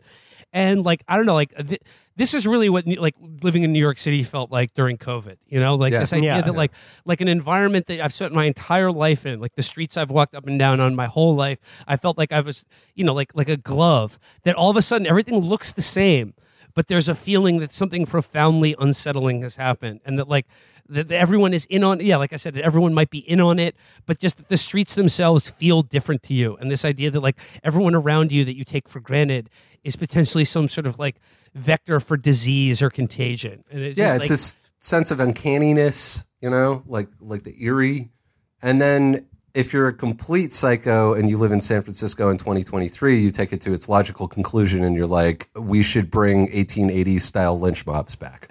yeah. it is it is really funny seeing this movie because it is such a San Francisco movie thinking about how they might remake Invasion of the Body Snatchers in San Francisco in 2023 because I maintain that it would be like a, it's it's either impossible to do because everyone is already so thoroughly uh, fucking not human or it could be a movie about how like uh, like the homeless contagion is what spreads pod Yeah. people or whatever. Harry and like- his dog. Like it's about Harry Yeah. and his dog. yeah, yeah, it's about the it's about the human faced dog man. Yeah. Um, I had a I had a thought that like one very financially successful way you could reboot this film for 2023 is that um, you you take the sort of sequel the the sequel films um, ability to be interpreted by two oppositional political sides, and you have the pods basically bimbify people. Yes. So So on one hand, you'd have everybody would go see it because some people would be like, "Yas, you know, bimbofied, Yeah. let's fucking go," and then other people would be like, "This is a this is a warning. This is a warning for our society and our children." and it would make it would make so much fucking money. It would be amazing. But yeah, like uh, so we get you know we've we've seen this stuff that happened in the first movie. Like they discover a body, and the Bel- the Belicecs are no longer a nice suburban couple. They run a mud bath in San Francisco Family- now. the good old Yeah. family mud bath. Yeah, and uh, I like in that scene the one guy who's reading a book in the mud bath. It's like what the fuck. You're The- that weird mud all over the pages. Yeah, kind of seems like a like a weird like white Russian emigre kind of you know Yeah. and uh, there's like that weird guy who's pitching Veronica Cart- Cartwright on all the new agey like books he's reading. He's like, "You must read Worlds in Collision by Oh, that guy. Belikov." Yeah, That's the, that's the guy I'm thinking of. Yeah, Yeah. like like you must res- read uh, Morozov's theory of missing time about how Charlemagne isn't real. But what I like about that is that, like, in the San Francisco of the 70s, like, uh, people are already hyped to believe, like, extraterrestrial origins of human civilization and consciousness. And, like, Yeah, because she's like, I already read it. Yeah, yeah, yeah. It's Chariots of the Gods era, right? Like yeah. oh yeah. And, you know, like, I mean, like, the, the, the events of the movie, like, they, they play out in pretty much the same way as they discover the duplicates of themselves. And then they realize that, like, everyone is already turned against them. But there's just some great stuff with Leonard Nimoy as uh, Dr. Kibner, in which at one point, right before he is about to put them to sleep and uh, convert them into pod people, he says, Don't be trapped by old concepts. Yes, free your just such a- Such a chilling line. And I love I love that um there's one incredible scene where um Brooke Adams and like Sutherland has absconded with Brooke Adams and um, much in the same way as in the first movie and the police are called because they have evidence of the pod people. And um, he saw Brooke Adams pod person at um, the husband's house. And um, basically it's like this incredible like almost Zulawski like scene of like a camera like whipping between people. And it's like the lens is way too wide but it's going Yeah. right up in people's faces. And um everyone's like very paranoid. And um like that scene was amazing and I also love that like you can never you can't really tell whether or not Nimoy is has turned or if he's just like a total useful idiot for the pod people at this point. Yeah, because or that's just like his fucking affect. Like he's Yeah. so up his own ass. You know? yeah, Like- exactly. I, okay, here's a here's a very important question about the Leonard Nimoy character in this movie. A, at what point was he became a pod, or was he like always was he always a pod, or was he like accidentally working on behalf of the pod agenda because of his stupid encounter therapy est bullshit? But here, even more important than that. What the fuck is going on with that weird, like half leather glove that he's wearing the entire Yeah, that movie? glove, the glove. I was just like, is this is this guy? Is, is he a falconer? Like, Yeah, he, is Like, he an it seems archer? like something you'd be for archery, but wouldn't like. But it's not on his palm. Like if it was archery, the leather strap would go over the inside of your hand and not the outside. It's just this Yeah. weird, like a, a character detail that like I mean maybe it was just like that was in fashion in the late 1970s, but for me, it just like screams uh, new agey creepo. Yeah. Like, why? Why do you have this little like set like s- swath of leather on like half of your hand? It's like when you're a kid and you're like, it's cool to wear gloves, so I'm gonna wear gloves all the time.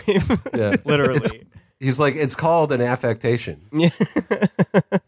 I really enjoyed the um, Donald Sutherland having to destroy his own disgusting clone. Like the goop, the goop factor in this film is is just super super amped up. Uh, Donald Sutherland's mewling, the, like giant man baby clone is oh, it's just it's so fucking gross. It is very Lovecraftian, the the birthing of his clone from uh, the giant pod. It's so sick. I love how like it blooms out like a flower first, and then like the And then- middle of the flower opens, and like Yeah, like the Yeah. head literally crowns like a like a like like Mhm. labor. yeah, Yeah, it's not unlike it's almost like like the dog scene in the thing. It's almost that upsetting, you know. it's Uh, it really reminded me of that scene so much. It Yeah. was, and like the the horrifying like baby like adult baby like face when it first comes shrieking, out. The yeah, sound design, just this gloopy sound design. There's so much like uh, it, it's like water breaks, and then oh god, fuck. And um, again, like after Kibner is like, Kibner tells them like, all right, like I'll tell the mayor like something's going on. It's fine. Here's some Valium. like, um, and they Brooke Adams and uh, Veronica Cartwright are like we're being poisoned by these little flower pods and we can't tell because like of all the poison in the air and all of the like fast food that we eat and stuff Yeah, I that- thought was very interesting That was amazing because there there is kind of a, like I remember watching that this last go round and and and really thinking about like it just perfectly encapsulates like the wrong turn that like a lot of uh, sort of current conspiracy like post Q people take where they're like okay we know something is wrong they're 99% right about it and then they take a detour and it's about underground Yeah. military bunkers you know and or- you're being or- turned into a femboy by yeah, you're, Yeah. you're being. You're, uh, there is a chemical spill. Uh, it's because of gross mismanagement by your government, but what the chemicals are doing are um, making you a beautiful woman. yeah they, they replaced all our damn Bud Light with gay Bud Light. exactly. Yeah, Uh, and um, I think as to the question whether when Kibner turns, I think I don't think he's ever a pod person. I think he's just acting like that, and the pod people are like, "Oh, this guy clearly is already turned," and he's, but Oh, he's are just there- like, So yeah. he's been he's been Perfect like, like I, I I love that because like I mentioned that there's an important trope in all the body snatchers movies where like the the, the, the remaining human characters have to like act affectless and blank as they walk along the street and not like betray any emotion. Like Kibner has been doing that, but just like unaware for so long that Yeah, that's- it's just he's he's like he's already deceiving the pod people around him without being aware of it because he's a therapy creep. That's a point where um, Jordan Peterson and him differ because Jordan Peterson would like. He, he um, would start crying immediately. Yeah, he would There's too see the banjo guy and just start bawling his eyes out. Like, He would see the human face dog, and uh, yeah, he'd start weeping. He'd be, Yeah. he'd be like, "This is this is post structuralism."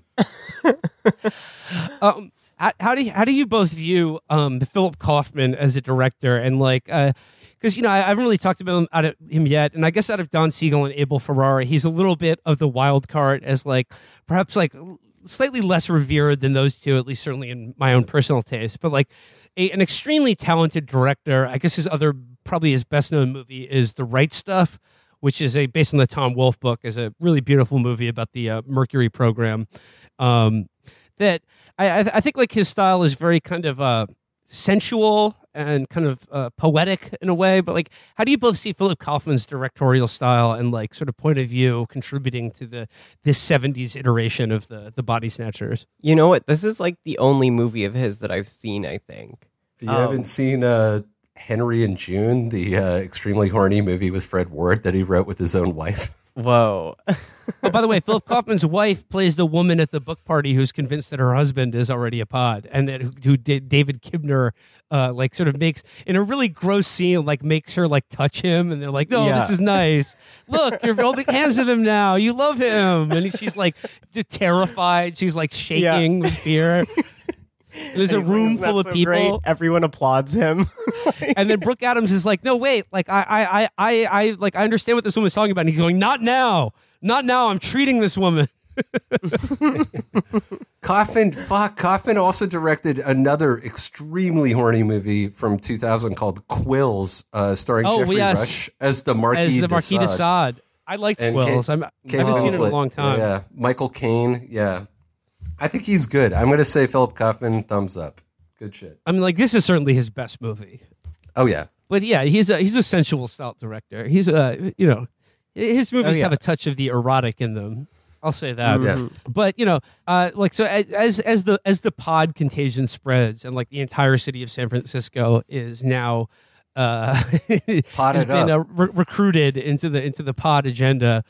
You know, uh, Donald Sutherland and Brooke Adams, like the last people left, and we got to talk about we got to talk about Har- the dog face man scene oh man. oh yeah. because this is a really creative like new level of what to do with the pod concept because like uh, th- this is something like you know uh sort of street busker troubadour uh like you know uh derelict of the drug culture Played refugee by- for the drug culture Jerry Garcia, by the way. really Wait, really? Yes, yes. I believe the busker is Jerry Garcia.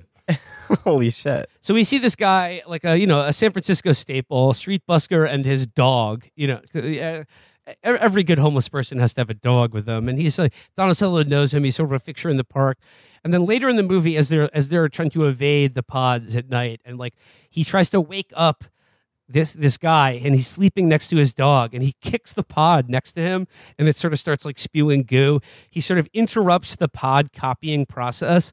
And then later okay you remember in the first in, in the siegel version um, dana wynter uh, she freaks out because she almost sees a dog get hit by a truck and that's what gives them that's what gives them away as being human in this they're waiting they're like they're waiting at the at the pod distribution line where they're like uh sausalito sausalito we got pods going out everyone get your pod here Ohio. Everyone with family in Seattle, come over this way. Yeah.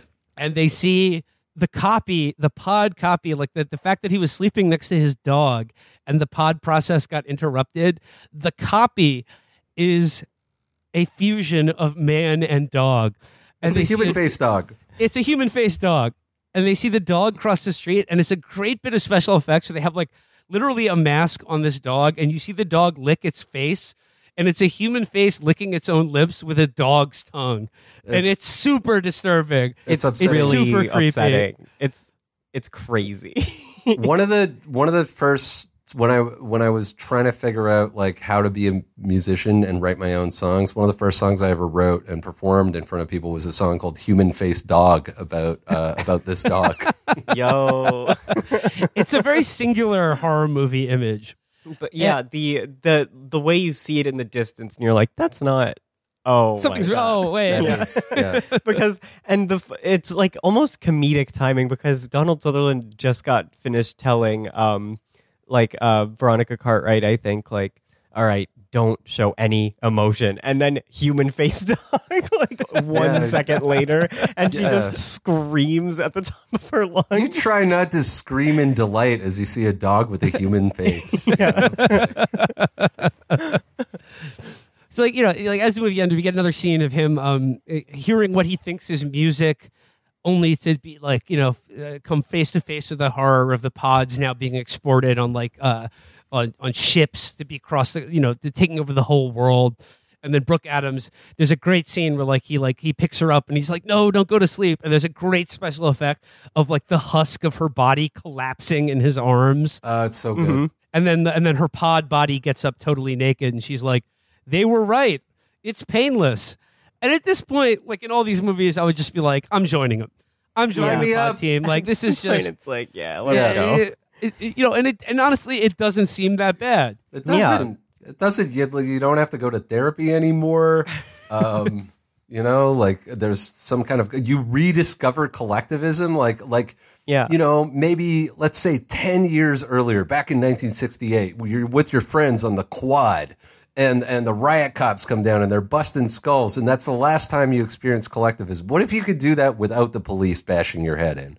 You yeah know? like and um we've we've neglected to mention but also he's been shoveling amphetamines into his they both have this whole time and um once brooke adams stands up it's um th- something else that gets echoed it's in all three of these movies the temptation moment of like and it's i think it's really funny in the ferrara one we'll, we'll get to i don't want to Oh skip God. to it but Yeah. um then he but he has some fight left in him so he goes to like burn down the pod warehouse where they're loading all the pods and there's like an amazing action scene of him like setting fire to the warehouse from the rafters by like cutting um the dangerous 1970s like christmas lights. if you- yes, yes, and the, and there's a lot of uh, pod shrieking and like spewing goo as they as they cook. You know, it's like Oh, a yeah. hydro it's a hydroponic pod growing facility yeah mm-hmm. they've legalized Shipping- pods in California. they're california shipping weight. Yeah, the pods are weed. the pods are weed. It oh makes you chill. It puts you to sleep. Like- and then like yeah like it, it- it's in the first movie but like the pod shrieking is a very important part because like that's how the mm-hmm. pods uh, it's like their air raid siren it's it's how they announce to the other pods that they've just discovered a non-pod person is that they point and go ah! like they do like a, a deeply inhuman shriek It's so good. Mhm. and then it's like yeah there's this action sequence and then it just sort of like uh, fades to black, and it's the next day, and we see Donald Sutherland, and he's like back at his job at the San Francisco Health Department. And Brooke Adams is there, and like everyone is going about their business in like a very unemotional way. Yeah. Everyone- Mm, very everyone's just not talking. They're just, uh, you know, they're just sort of staring out the window blankly, but still going through the job of like testing lab They're, samples or whatever. they're clipping. They're clipping through the water cooler. Do you know what this is? It's a They're rat saying. turd. They're saying. Good morning. Good morning. GM. Good morning. Good morning. This is a rat turd. Okay. Goodbye. See you tomorrow. Yeah. And you know, you think that Donald Sutherland is like he's just in deep cover, and he's like you know walking around outside, and then who does he run into in the park? But Veronica Cartwright, who you know earlier in the movie, her and Jeff Goldblum just run away together because they can't take it anymore. And Jeff Goldblum does this heroic act where he's just like, "Come on, you pod bastards, come and get me." Pod me mm-hmm. up. Another really funny Jeff Goldblum line earlier in the movie is when he's complaining about uh, Kib- Kib- Kibner's book, and he goes, "Where's Jack London? Where's Homer?" uh, so and he, he says, Veronica- um, I think like he also says like one of the theses of the like of the movie is that um Kibner wants to change people to fit into the world. I want to change the world to fit people. And I feel like that's like the exact like thesis of the like anti-therapy bent of this movie in the first one. Oh, definitely. So we see what we, what we assume is Donald Sutherland in deep cover, uh, in deep cover, trying to fit in with the uh, the automatons, and he runs into Veronica Cartwright in the park, and they sort of approach each other, doing the NPC walk and the NPC stare, and then at the last second, Veronica Cartwright like smiles and sort of approaches him as a human being, and that is when Donald Sutherland, mouth agape, arm raised, points and shrieks. And what you now know is probably a very, uh, very popular GIF used on Twitter. Mhm. A very But- famous image. Yeah, Donald Sutherland, he's he's gone. He's at, at some unseen part. He has already become a pod, and the last shot of the movie is him shrieking as Veronica Cartwright realizes that it's over. That And it's the a- it- camera disappearing into his shrieking, gaping mouth. Yep. It's Yeah. so brutal. It's so sick. I also like the thing about like this movie that I really love is just how annoying his character is and how like shitty his character is kind of because like not only is he obsessed with Kibner but like and obsessed with like trying to call the police at every turn but he's always like name dropping like he's always like um he never calls Kibner Dr. Kibner he always says David Kibner or just Kibner and he um is when they're like, let's call the FBI or the um, Jeff Goldblum is like, why why don't we like don't call the FBI? They're probably already turned. And he's like, don't worry, I'm not going to call the FBI. I'm going to call the Justice Department because I have a friend there. Oh, yes.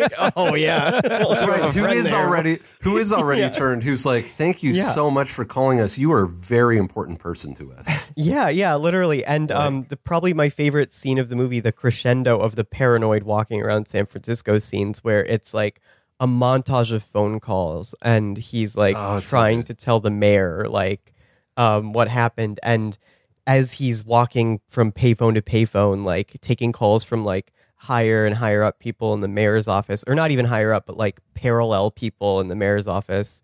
And he, as he's moving between phone booths, he's realizing that every single person in the city, other than him, is like a total like pod person, and he's like becoming more and more paranoid. It's like He's- so cool. He's like a he's like a wine mom uh, adding the FBI, like responding to fucking Yeah. Aaron, responding to Aaron Mate or something. You know, like, Yeah, at Justice Department, at FBI, at oh, I forgot. Actually, uh, th- this will take us per- perfectly into the into the Ferrara version. But the the connecting thread between the Don Siegel and Philip Kaufman version is a cameo by Kevin McCarthy in Yes. the Kaufman version, where Brooke Adams and Donald Sutherland are driving through San Francisco, and like he's trying to tell her some joke that she's already heard before, and it's shot from behind them, and his like windshield is cracked because of the the rat turd incident earlier, where the uh, the wait staff retaliates against him, and they're waiting at a red light, and then out of nowhere, Kevin McCarthy, some 30 years later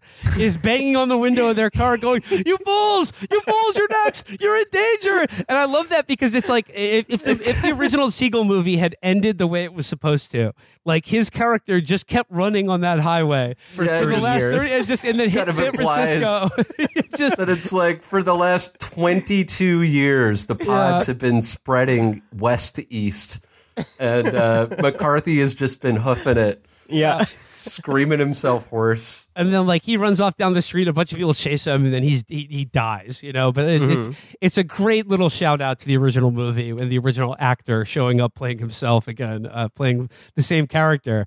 His death scene is great too because he essentially runs off camera, off screen, down a street, and then that street is blocked. They see a police car going, blocked by police. They slowly drive by. He's dead, and there's just a crowd of people around staring. And you know, you can't really tell whether they're pod people or not, but there seems to be a general lack of concern for this dead guy. Yeah. it's great. It's such a good. It's such a good part of the film. Like that. I love this movie. Like this is my favorite out of the three. It's up there with like The Thing as one of my favorite horror movies of all time. It's incredible. it's so good. and like and you know and again like I I, I think the thing is very indebted to the these movies like of, of like the modern era of horror and like in, in Yeah. locating sort of like the the the center of horror as being like it's it's not it's not it can never be reduced to just one thing it's everything and really at the bottom of it is this like sense of like the, the malleable nature of identity and who we think we are and who the people we think we know are. And like we said this idea of going to sleep that like they get you when you sleep is something that's repeated throughout all these movies. But this idea that like when you go to sleep are you the same person when you wake up in the morning? Or has the world itself changed in some way or have you changed as well without you being aware of it? There's something in the night, and it seems like terror. There's someone in your bed, and it looks like you. Mommy? Life will be simpler now. The only thing missing Mommy? will be you. Mommy? What's the matter, honey?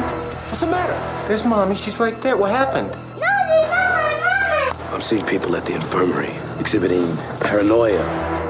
People afraid to sleep, Get in bed. afraid of family members, Let it go! people afraid of themselves. We gotta go right now! which brings us to the uh, the third and final iteration of the Body Snatchers canon, which is 1993's Body Snatchers, directed by the God, the great Abel Ferrara. And you know, I don't even know. Like Abel Ferrara probably needs his own episode of Movie Mindset. Oh, you could have like five episodes. You know, I yeah. like. I, I guess I will sum up Abel Ferrara by saying there are industry directors and then there are in the streets directors. And Abel Ferrara is firmly in the streets. He's this he's, man he's- is a this man is a maverick. Uh, he loves. Uh, I I mean, I'm assuming that he loves cocaine a lot. Uh, Uh, he is a fan of both uppers and downers. Yeah. Has been a prodigious. Uh, yeah, he's clean now, but yeah, like he's uh, no, no stranger to uh, drugs. he like quietly made some of the best movies of the 90s as well like i just recently rewatched um new rose hotel which is like Oh, a God. Oh, so amazing good. movie. you- yeah yeah adaptation of a william gibson short story from uh burning chrome it's got asia argento willem dafoe. It is Walken. it's got fucking Walken and it and it does manage to i mean i know like in the 90s and early 2000s well, i guess mostly in the 90s a lot of people tried to adapt if not william gibson's actual material they adapted they they took a lot from him. He was hugely influential. And new rose hotel on a tiny budget looking greasy and grimy as fuck manages to get closer to what i, I imagine that world is like than almost any other film that i've mm-hmm. seen based on his stuff Yeah, I would love to do like an episode about like some later era Abel Ferrara movies because everyone knows like, Thriller Blackout? Oh, Killer, Oh, man. the, Yeah, Miss Forty Five, Blackout's or Bad. Lieutenant, or King of New York. I'm talking, yeah, the Blackout, Go Go Funeral. Tales, Mary, the funeral. Yeah, like it, he King is. of New York. King of New York, incredible movie. Four four four. The end of the world. Ferrara, Um, like you know, we'll we'll explore Ferrara later in, in- in the God. series at, at Yeah, some yeah, point yeah. in an undefined future date because there's there's really too much to talk about with Abel Ferrara. Also, just also probably some of the best director's commentary ever committed to. Uh, Oh, yeah, yeah, of course. of course. He is. Look at this he bitch is- on wheels. yeah, like Look at th- that! th- you will never possess that, not as long as you live. There are directors' commentaries where they're like, yeah, industry directors who are talking about how they set up the shot or what it means, and then there are Abel Ferrara directors' commentaries where he's like, I wanted to bang that broad so bad. I don't Yeah. I just want. or the scene in um my favorite is um in King of New York. There's a scene where um Christopher Walken takes a shower and he's just like Look at that whole crew came out this day just to see what what happened when his hair got wet. Amazing. Now, now of of the three Body Snatchers movies, I would say that the Abel Ferrara version is the one that's the most actually horrifying and ter- and scary. This is my the- favorite, I think. the- the- like the, the first two are like like the the idea is very frightening and like the atmosphere of it are- is like so perfectly done. But but the Ferrara version is the most of like a, I guess like a traditional like horror movie. It's the grossest and it's the most actually frightening in my opinion. Now this was a movie that it was based on a story by Larry Cohen, the great Oh, sort of man. horror B movie director, but written by Stuart Gordon and Dennis Paoli. Now, Stuart Gordon, of course, is like the horror auteur, and Dennis Paoli is his writing partner who did all the Lovecraft adaptations like From Beyond and Reanimator and Dagon. Uh, Stuart Gordon was originally supposed to direct this movie, and I think you can really tell at a lot of points of it. But like Abel Ferrara picked it up with a screenplay by Stuart Gordon and his writing partner, who's like, you know, probably more than anyone done the Lovecraft thing on film better than anyone else. Oh yeah, I mean, um, Dagon. Just as uh, just as an aside, Dagon probably the best Lovecraft, uh, the, like straight Lovecraft adaptation um, put to film. Um, also on the screenplay for this though is um, Abel's right hand writing partner guy Nicholas St. John, who Yeah, has that's been with it like since the very beginning, like writing all his fucked up shit, and you can tell like what I feel like you can tell what stuff he added, like because he has a very distinct style of um, you know putting like really stuff that makes your skin crawl in movies like this, like This movie is uh, out of all the body snatchers the greasiest. Like it it it has a kind of it kind of fools you in that it it opens and it has this antiseptic quality to it, right? Like like there's a sort of weird flatness to it that I think is completely intentional. It's set in the Southwest. It's like No, it's set in the Deep South. or sorry, yeah, the deep south. Uh, and there is this kind of bizarre, like, very '90s flatness to it. But by the end of the film, the, like, and probably due to no small part of the involvement of his of his writing partner, the grease just bubbles through. like, oh yeah. the grime. I I mean, it's interesting, like uh, seeing how like uh, the sci-fi horror genre, like how how it evolves and like the sort of style throughout the decades. Uh, I watched this movie with Chris last night, and he compared it to like a a really high budget, really well done episode of the X Files, and I think that's Right. exactly the right like sort of sheen and tone that Ferrara gets in this movie. Just a, a brief little note on the production here.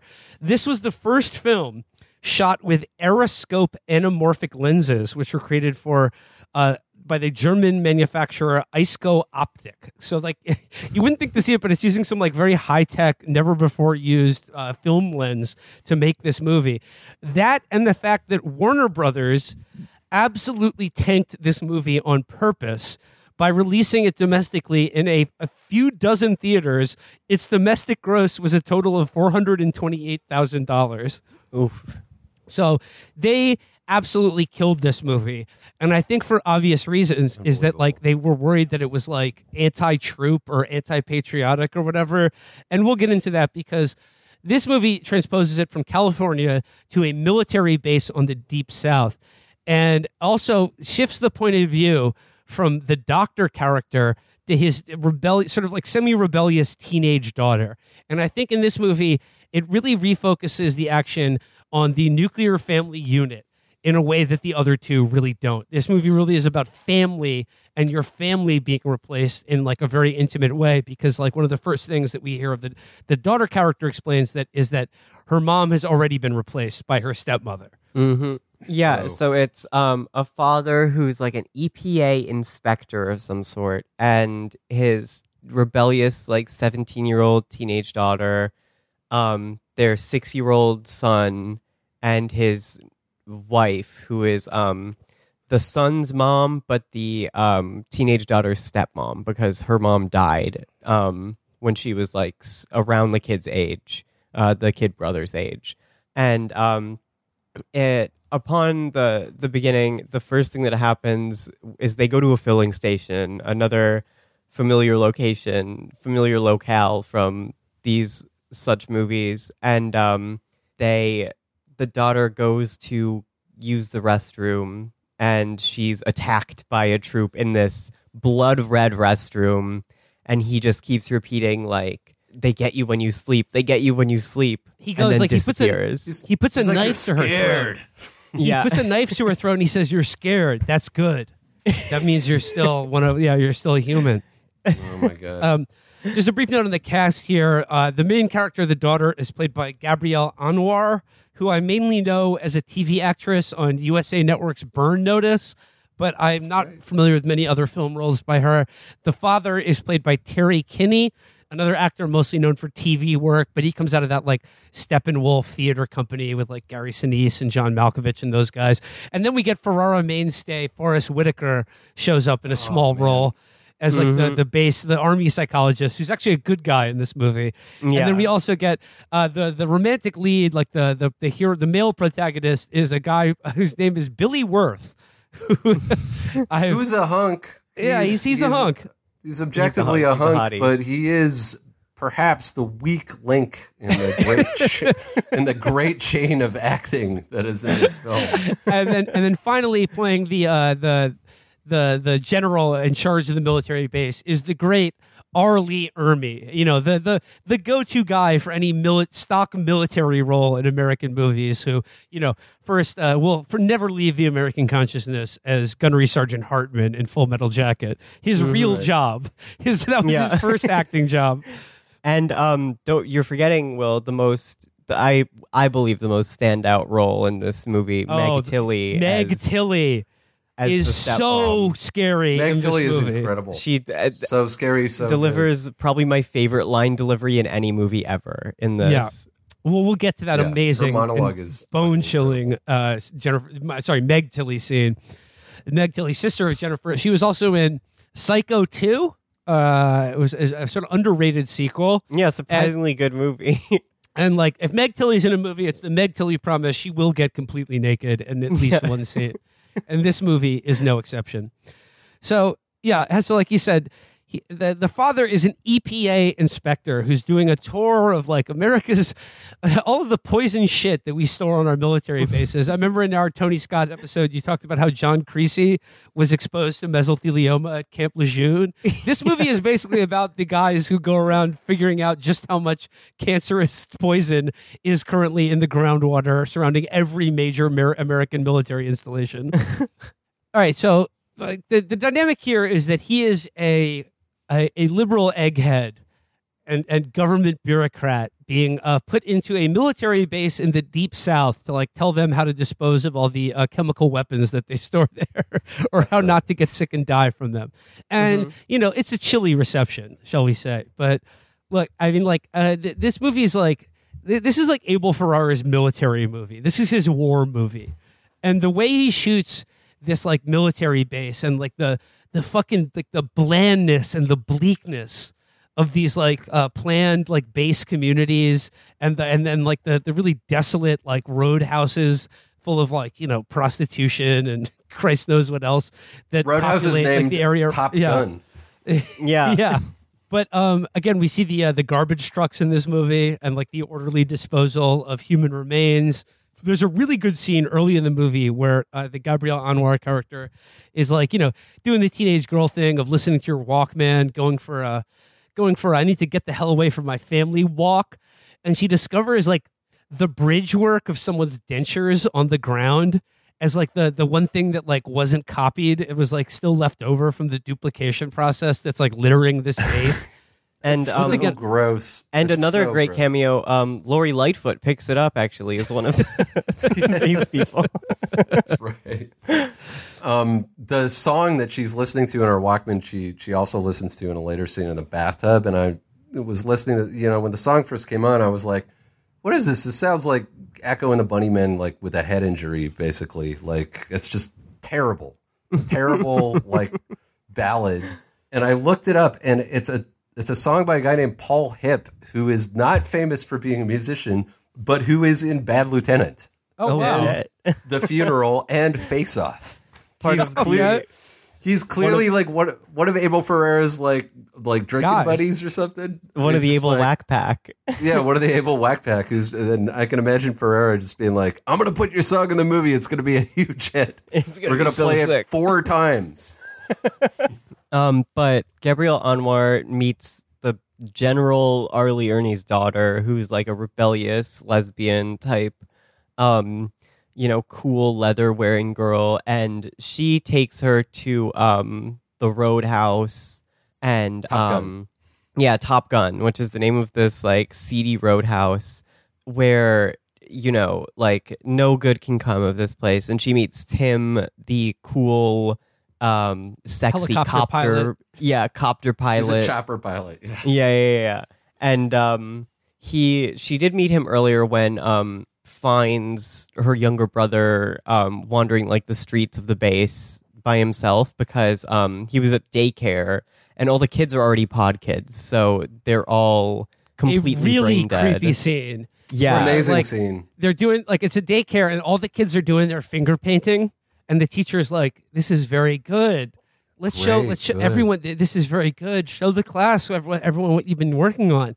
And all the kids drawing. hold up their finger painting, and it's the exact same like mess of colors. It's, it's Yeah. a- an identical copy of every single thing. And then the younger brother, in a very good bit of child acting, like holds up his like you know finger painting, and it's just like you know some some other bullshit. You know, it's just Yeah. colors smudged around a page. You know, not very good, quite amateur. It's demonstrably it's demonstrably worse. It's Yeah. demonstrably worse than what the collective came up with.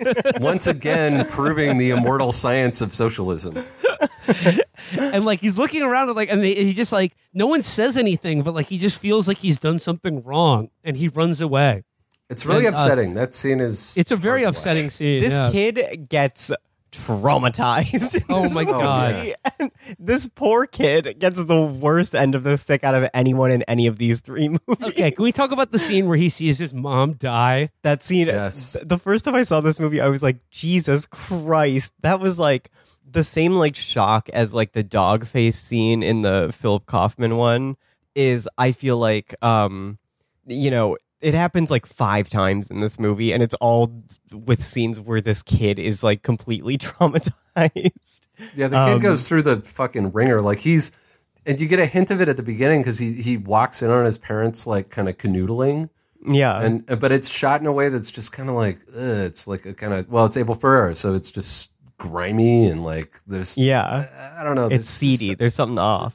There's a sense of menace behind it, and then yeah, and then he sees his, the, the the corpse of his mother just disintegrate.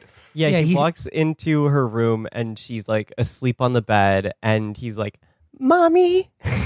and then she fucking collapses into just- a pile of dust. and then and then so he see, he sees the husk of like his mother's body just collapse like fucking tissue paper in bed and then if that wasn't bad enough if that wasn't traumatic enough for the 6-year-old boy he then sees the his mother's newly pod body emerge from the closet fully naked Yeah. Fully nude. just fully Like- nude and like this this primal scene of like Freudian incomprehensible terror as he sees the death like the death and rebirth of his mother's body as this like sexual object in front of him and then it's safe to say this kid is pretty fucking twisted for the rest of the movie Yeah. Oh This- yeah, his, he his is brain is gone. Yeah, it happens like a couple there's a couple times where it's like um this movie does this weird thing where it posits that like peace like PTSD turns you into like a pod person in a way because it like hollows you like it happens to the kid and I feel like it happens to Gabrielle Anwar at the end where she's like by the end she has no emotion left. She's like Yeah. completely dead-eyed because of the like horrors that she's she's got seen. the thousand that- yard stare for sure yeah. And it's kind of referenced in um, her character and Tim, like when they're like getting to know each other out on their on their date after the Top Gun Club. They go into the woods, I guess. Yeah. Um, and they play. Uh, they Never play Have this I Ever. Never have I ever. And Yeah. she and she is like, I never shot a person, and he puts a finger down, indicating that he has shot a person. And there's a pause, and he's like, Kuwait. Yeah. You know, And you're like, So oh yeah, was that like- happened. Yeah. Like, Yeah. the funny thing is, like, oh yeah, that Like- happened in the '90s.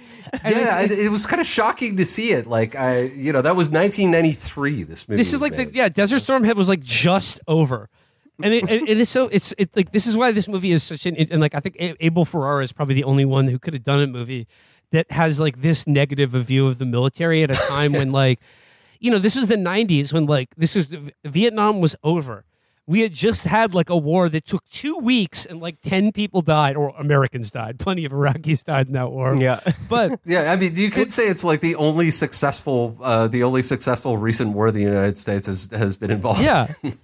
Yeah, but like like the military like this was interesting about like going from like the therapy culture, like the therapy counterculture to like right back into like the heart of like the military industrial complex in the 90s being like the main source of like dehumanization and horror. And Yeah.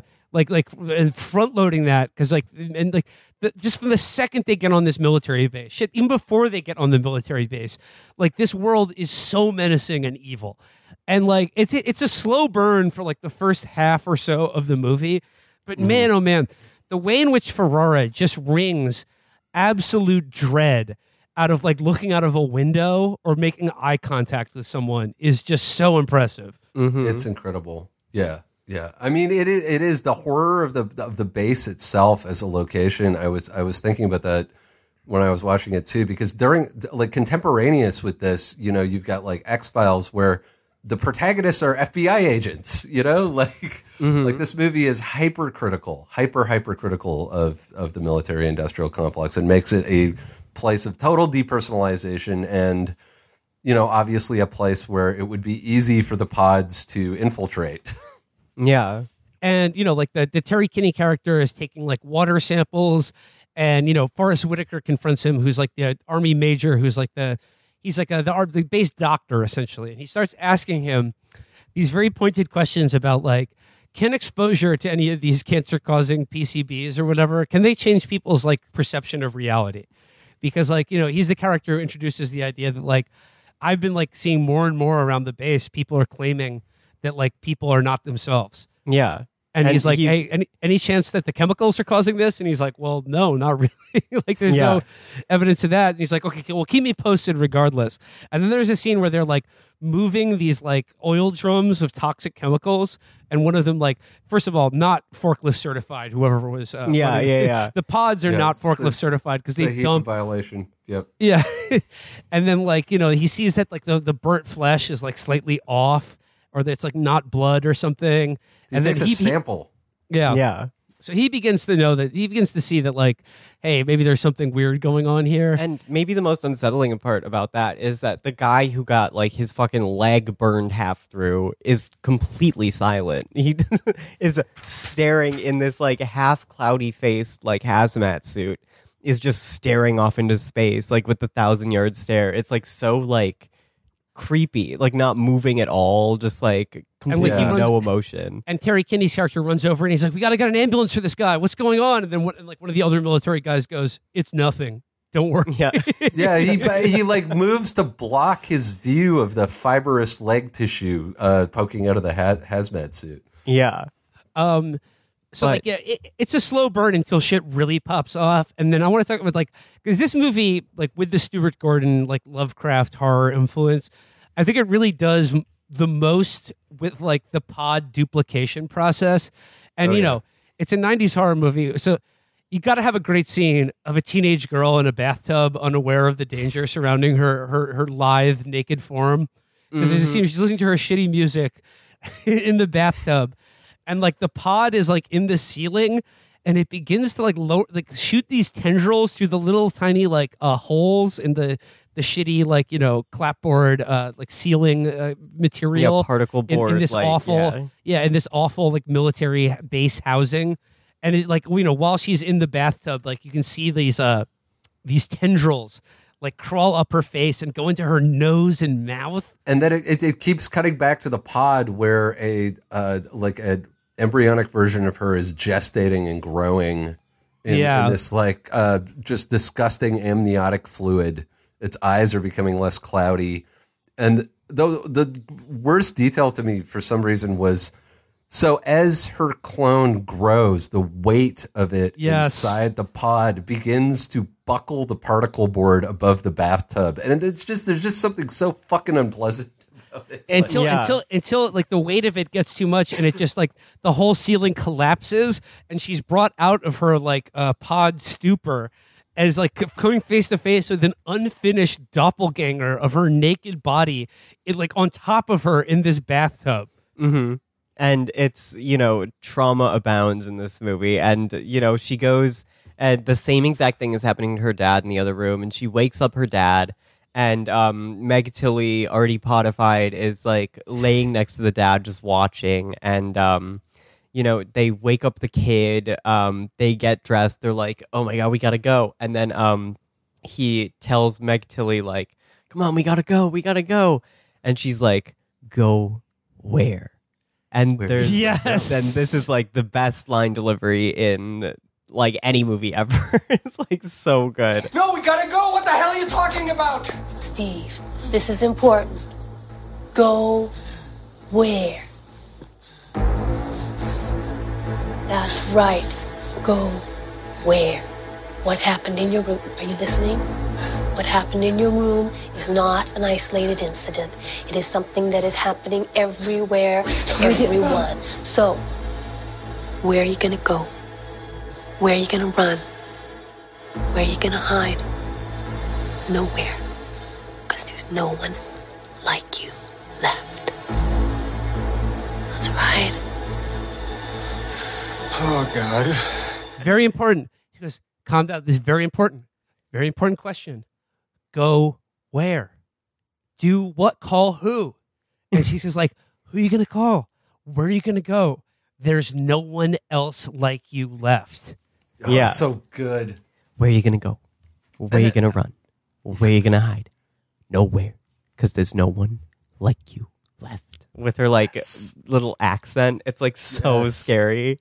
And then that scene is fucking amazing because like it's so horrifying what she's saying, and you can see it sinking in, but he's still looking at her like she's the woman that he loves, like the the wife of his one of his children, and Yeah, he you uh, without talking, you could just see him crack and kind of move towards her, and then he snaps out of it. You know, yeah. like It- like the daughter like snaps him out of it. It's like, hey, dumbass, come on. Yeah, yeah, like it's so fucking good. And then she does the signature scream, and they run out, and um, then we go full war mode on this military base. Yeah, there's just mass killing starts. Like like uh, the streets Yeah. are filled with pod, screaming pod people running. There's like a pocket of resistance who just start mowing them down. It's just the, the, like massive amounts of violence. The violence Uh, gets it- turned on. and like uh Terry Terry Kinney's character like goes off to like uh he tries to do something like he he leaves his uh, uh wife and son no he leaves his daughter and son like as he goes off to do something else and he encounters Forest Whitaker who's like the last the only other human guy left on the base. And of course he's all jacked up on speed. And Is he? he's hip he's hip to what's going on. And I love I love Forest Whitaker in the two scenes in this movie. Chris pointed this out going from like ca- calm figure of inquisitive authority to like completely completely cracked madman Yeah, complete lunatic. Does more amphetamine on screen in this one scene than anyone is even implied to do in the other two movies combined. Absolutely, he's shoveling pills into his mouth, and he absolutely slays the uh, line. Um, he has the Sutherland line where he's talking to somebody, he's calling for help, and they know his name. They're like, "Right away, Mister." I forget his name. Like Whitaker? Right away, yeah, right away, Mr. Mister Whitaker. And he and he says that. How did you know my name? I didn't tell you my name. Line, but he says it with such like just like he's completely unhinged, total fury. Like he's at the end of his rope. It's amazing. and like R. Lee Ermey and company come in and they're like come on it's not so bad Oh, he's got it. Sorry, he's he's got another great full- fucking. He's got another great fucking line, which is uh, he's he's talking to the dad, and he's like, he's like, "We'll give him hell. We'll show him what the human race is really made of. I got a gun for you. I got a gun for you too." And, And, like, like, the dad is like, "What the fuck are you talking about, man? We gotta go." and then and then Whitaker makes a choice to like literally like he takes the gun and like when it really comes down to it, he's like, "Oh well, obviously I'm just gonna kill myself because like you're not gonna get my soul." But I think like as this movie turns like gets more and more insane, as like as the war really kicks off and like it mm-hmm. becomes an orgy of violence. And like you said, Dan, in that line where he's like, "We're gonna show him what humanity's really made of. Here, take this gun." I think this movie really strongly implies in a way that the others don't that like humanity really is the villain here.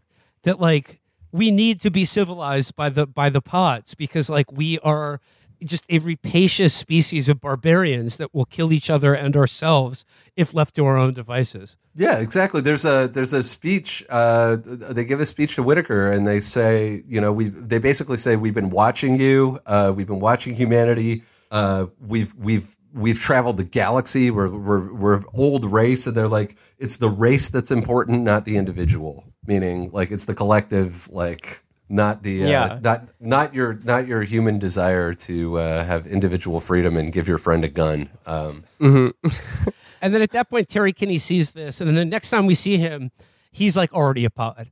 He's he's Yeah. given up, and like well, he's he- like, we don't know yet, and he We don't know yet. Meets, he meets the daughter and the son, and he's like, "Come on, let's go. I have a plan." it's like we If got to be act, very quiet.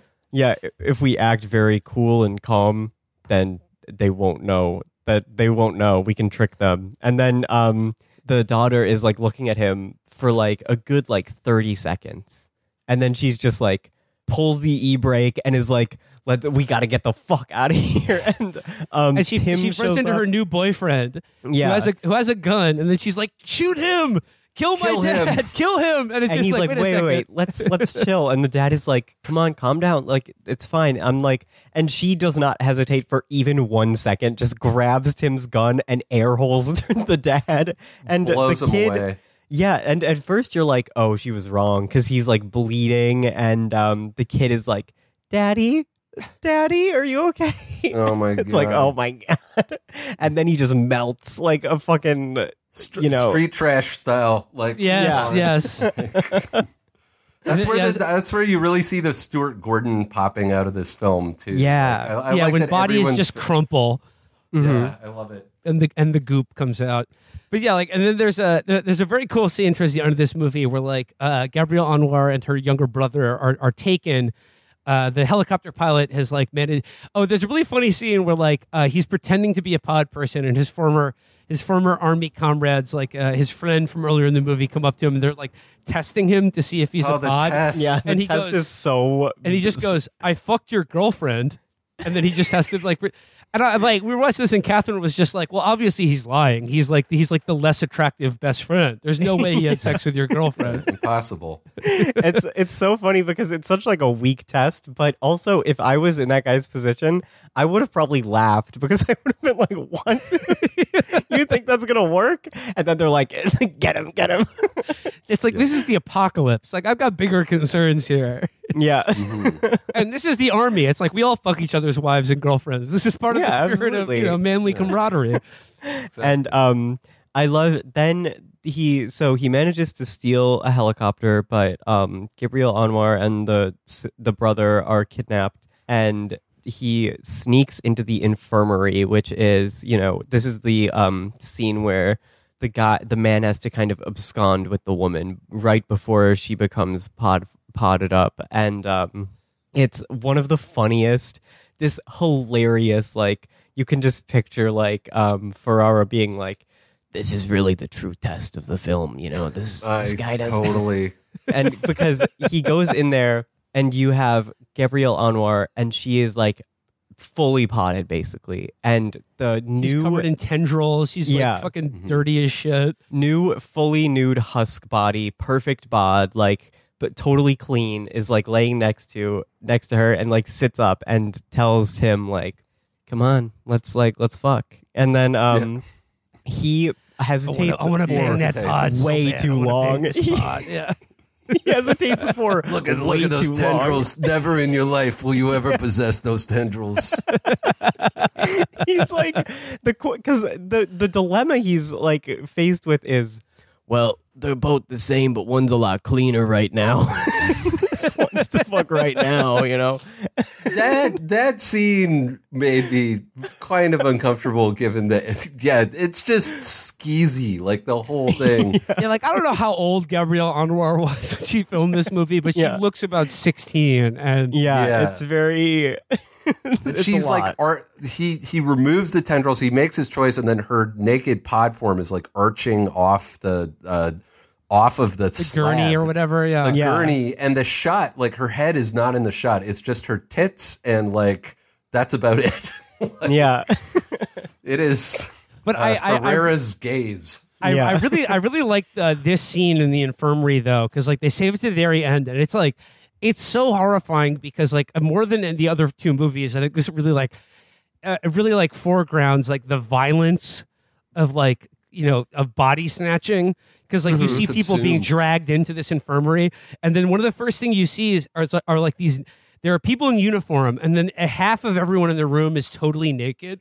And mm-hmm, again, I mm-hmm. think it's this like very conscious like Holocaust imagery of like nude bodies in the shower in this like medical setting, and they are order in an orderly and neat process with like a dustpan and broom are just neatly tidying up the ashes of their own former bodies remains into garbage bags and are like Yeah. without any like are just these nude bodies walking around like totally normally as they like dispose of the remains of their former bodies it's great and they're like there's one guy who's like freaking out and the some of the bigger like nude men are which i'm sure are like porn actors that they hired for this movie because they've got great asses are like um kind of helping the nurses like subdue this guy in, in this like great shot of like all these like clothed nurses and doctors and then just like two big buff nude men several behind. nude hunks. Like yeah surrounding him.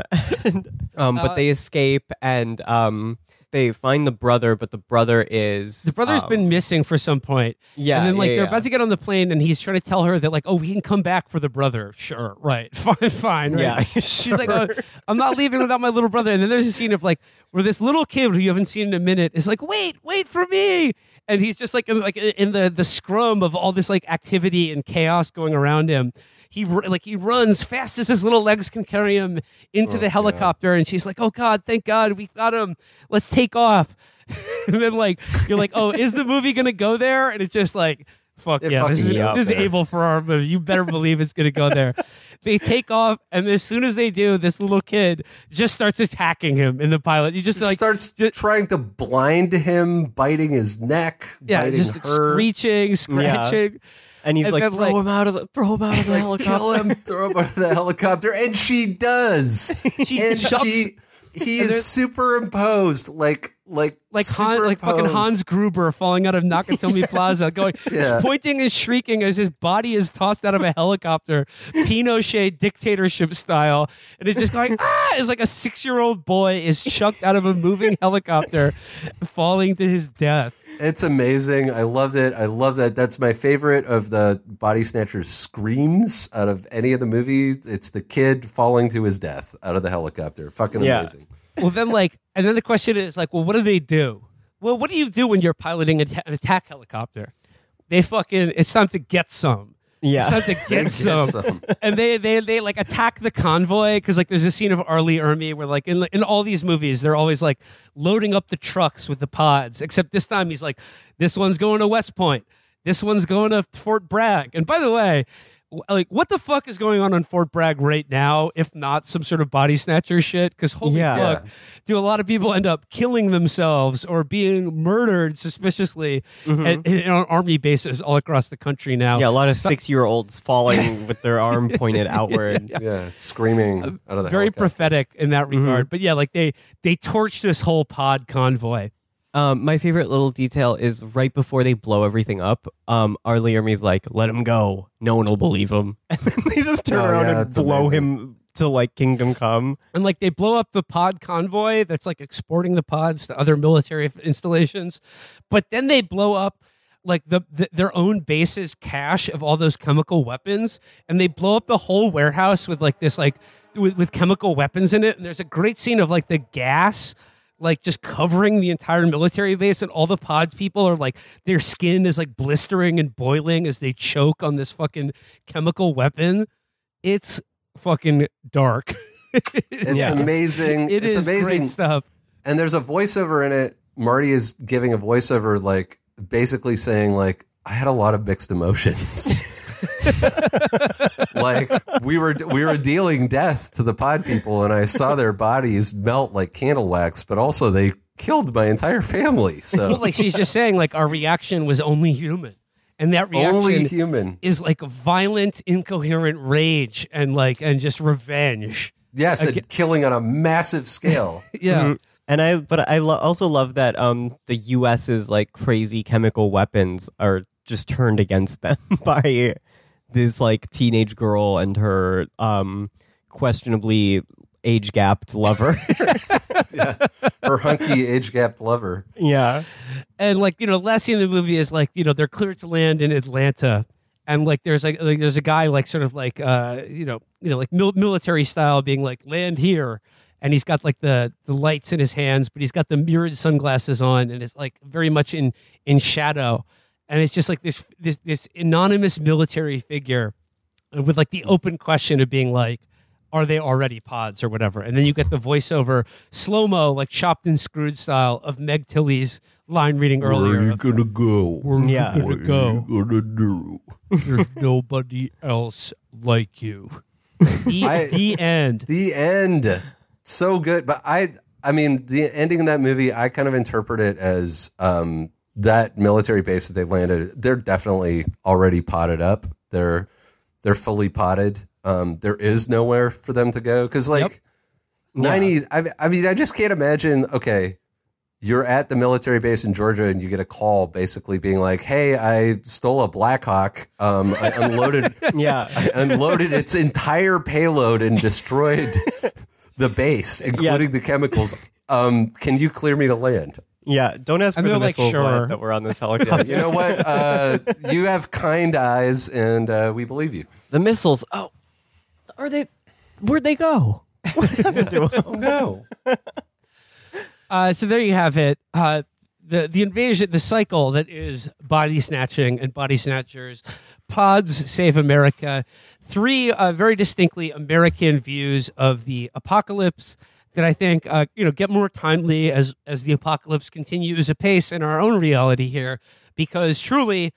In America, there is nowhere else for you to go. There's everyone's already gone, and the world There's world nothing is for you to do. There's nothing Yeah. for any of us to do except watch movies. Mm-hmm. And that's movie Be- mindset. Yeah, it's, It's, a movie it's mindset. bliss. It's bliss. It- yeah, Yeah.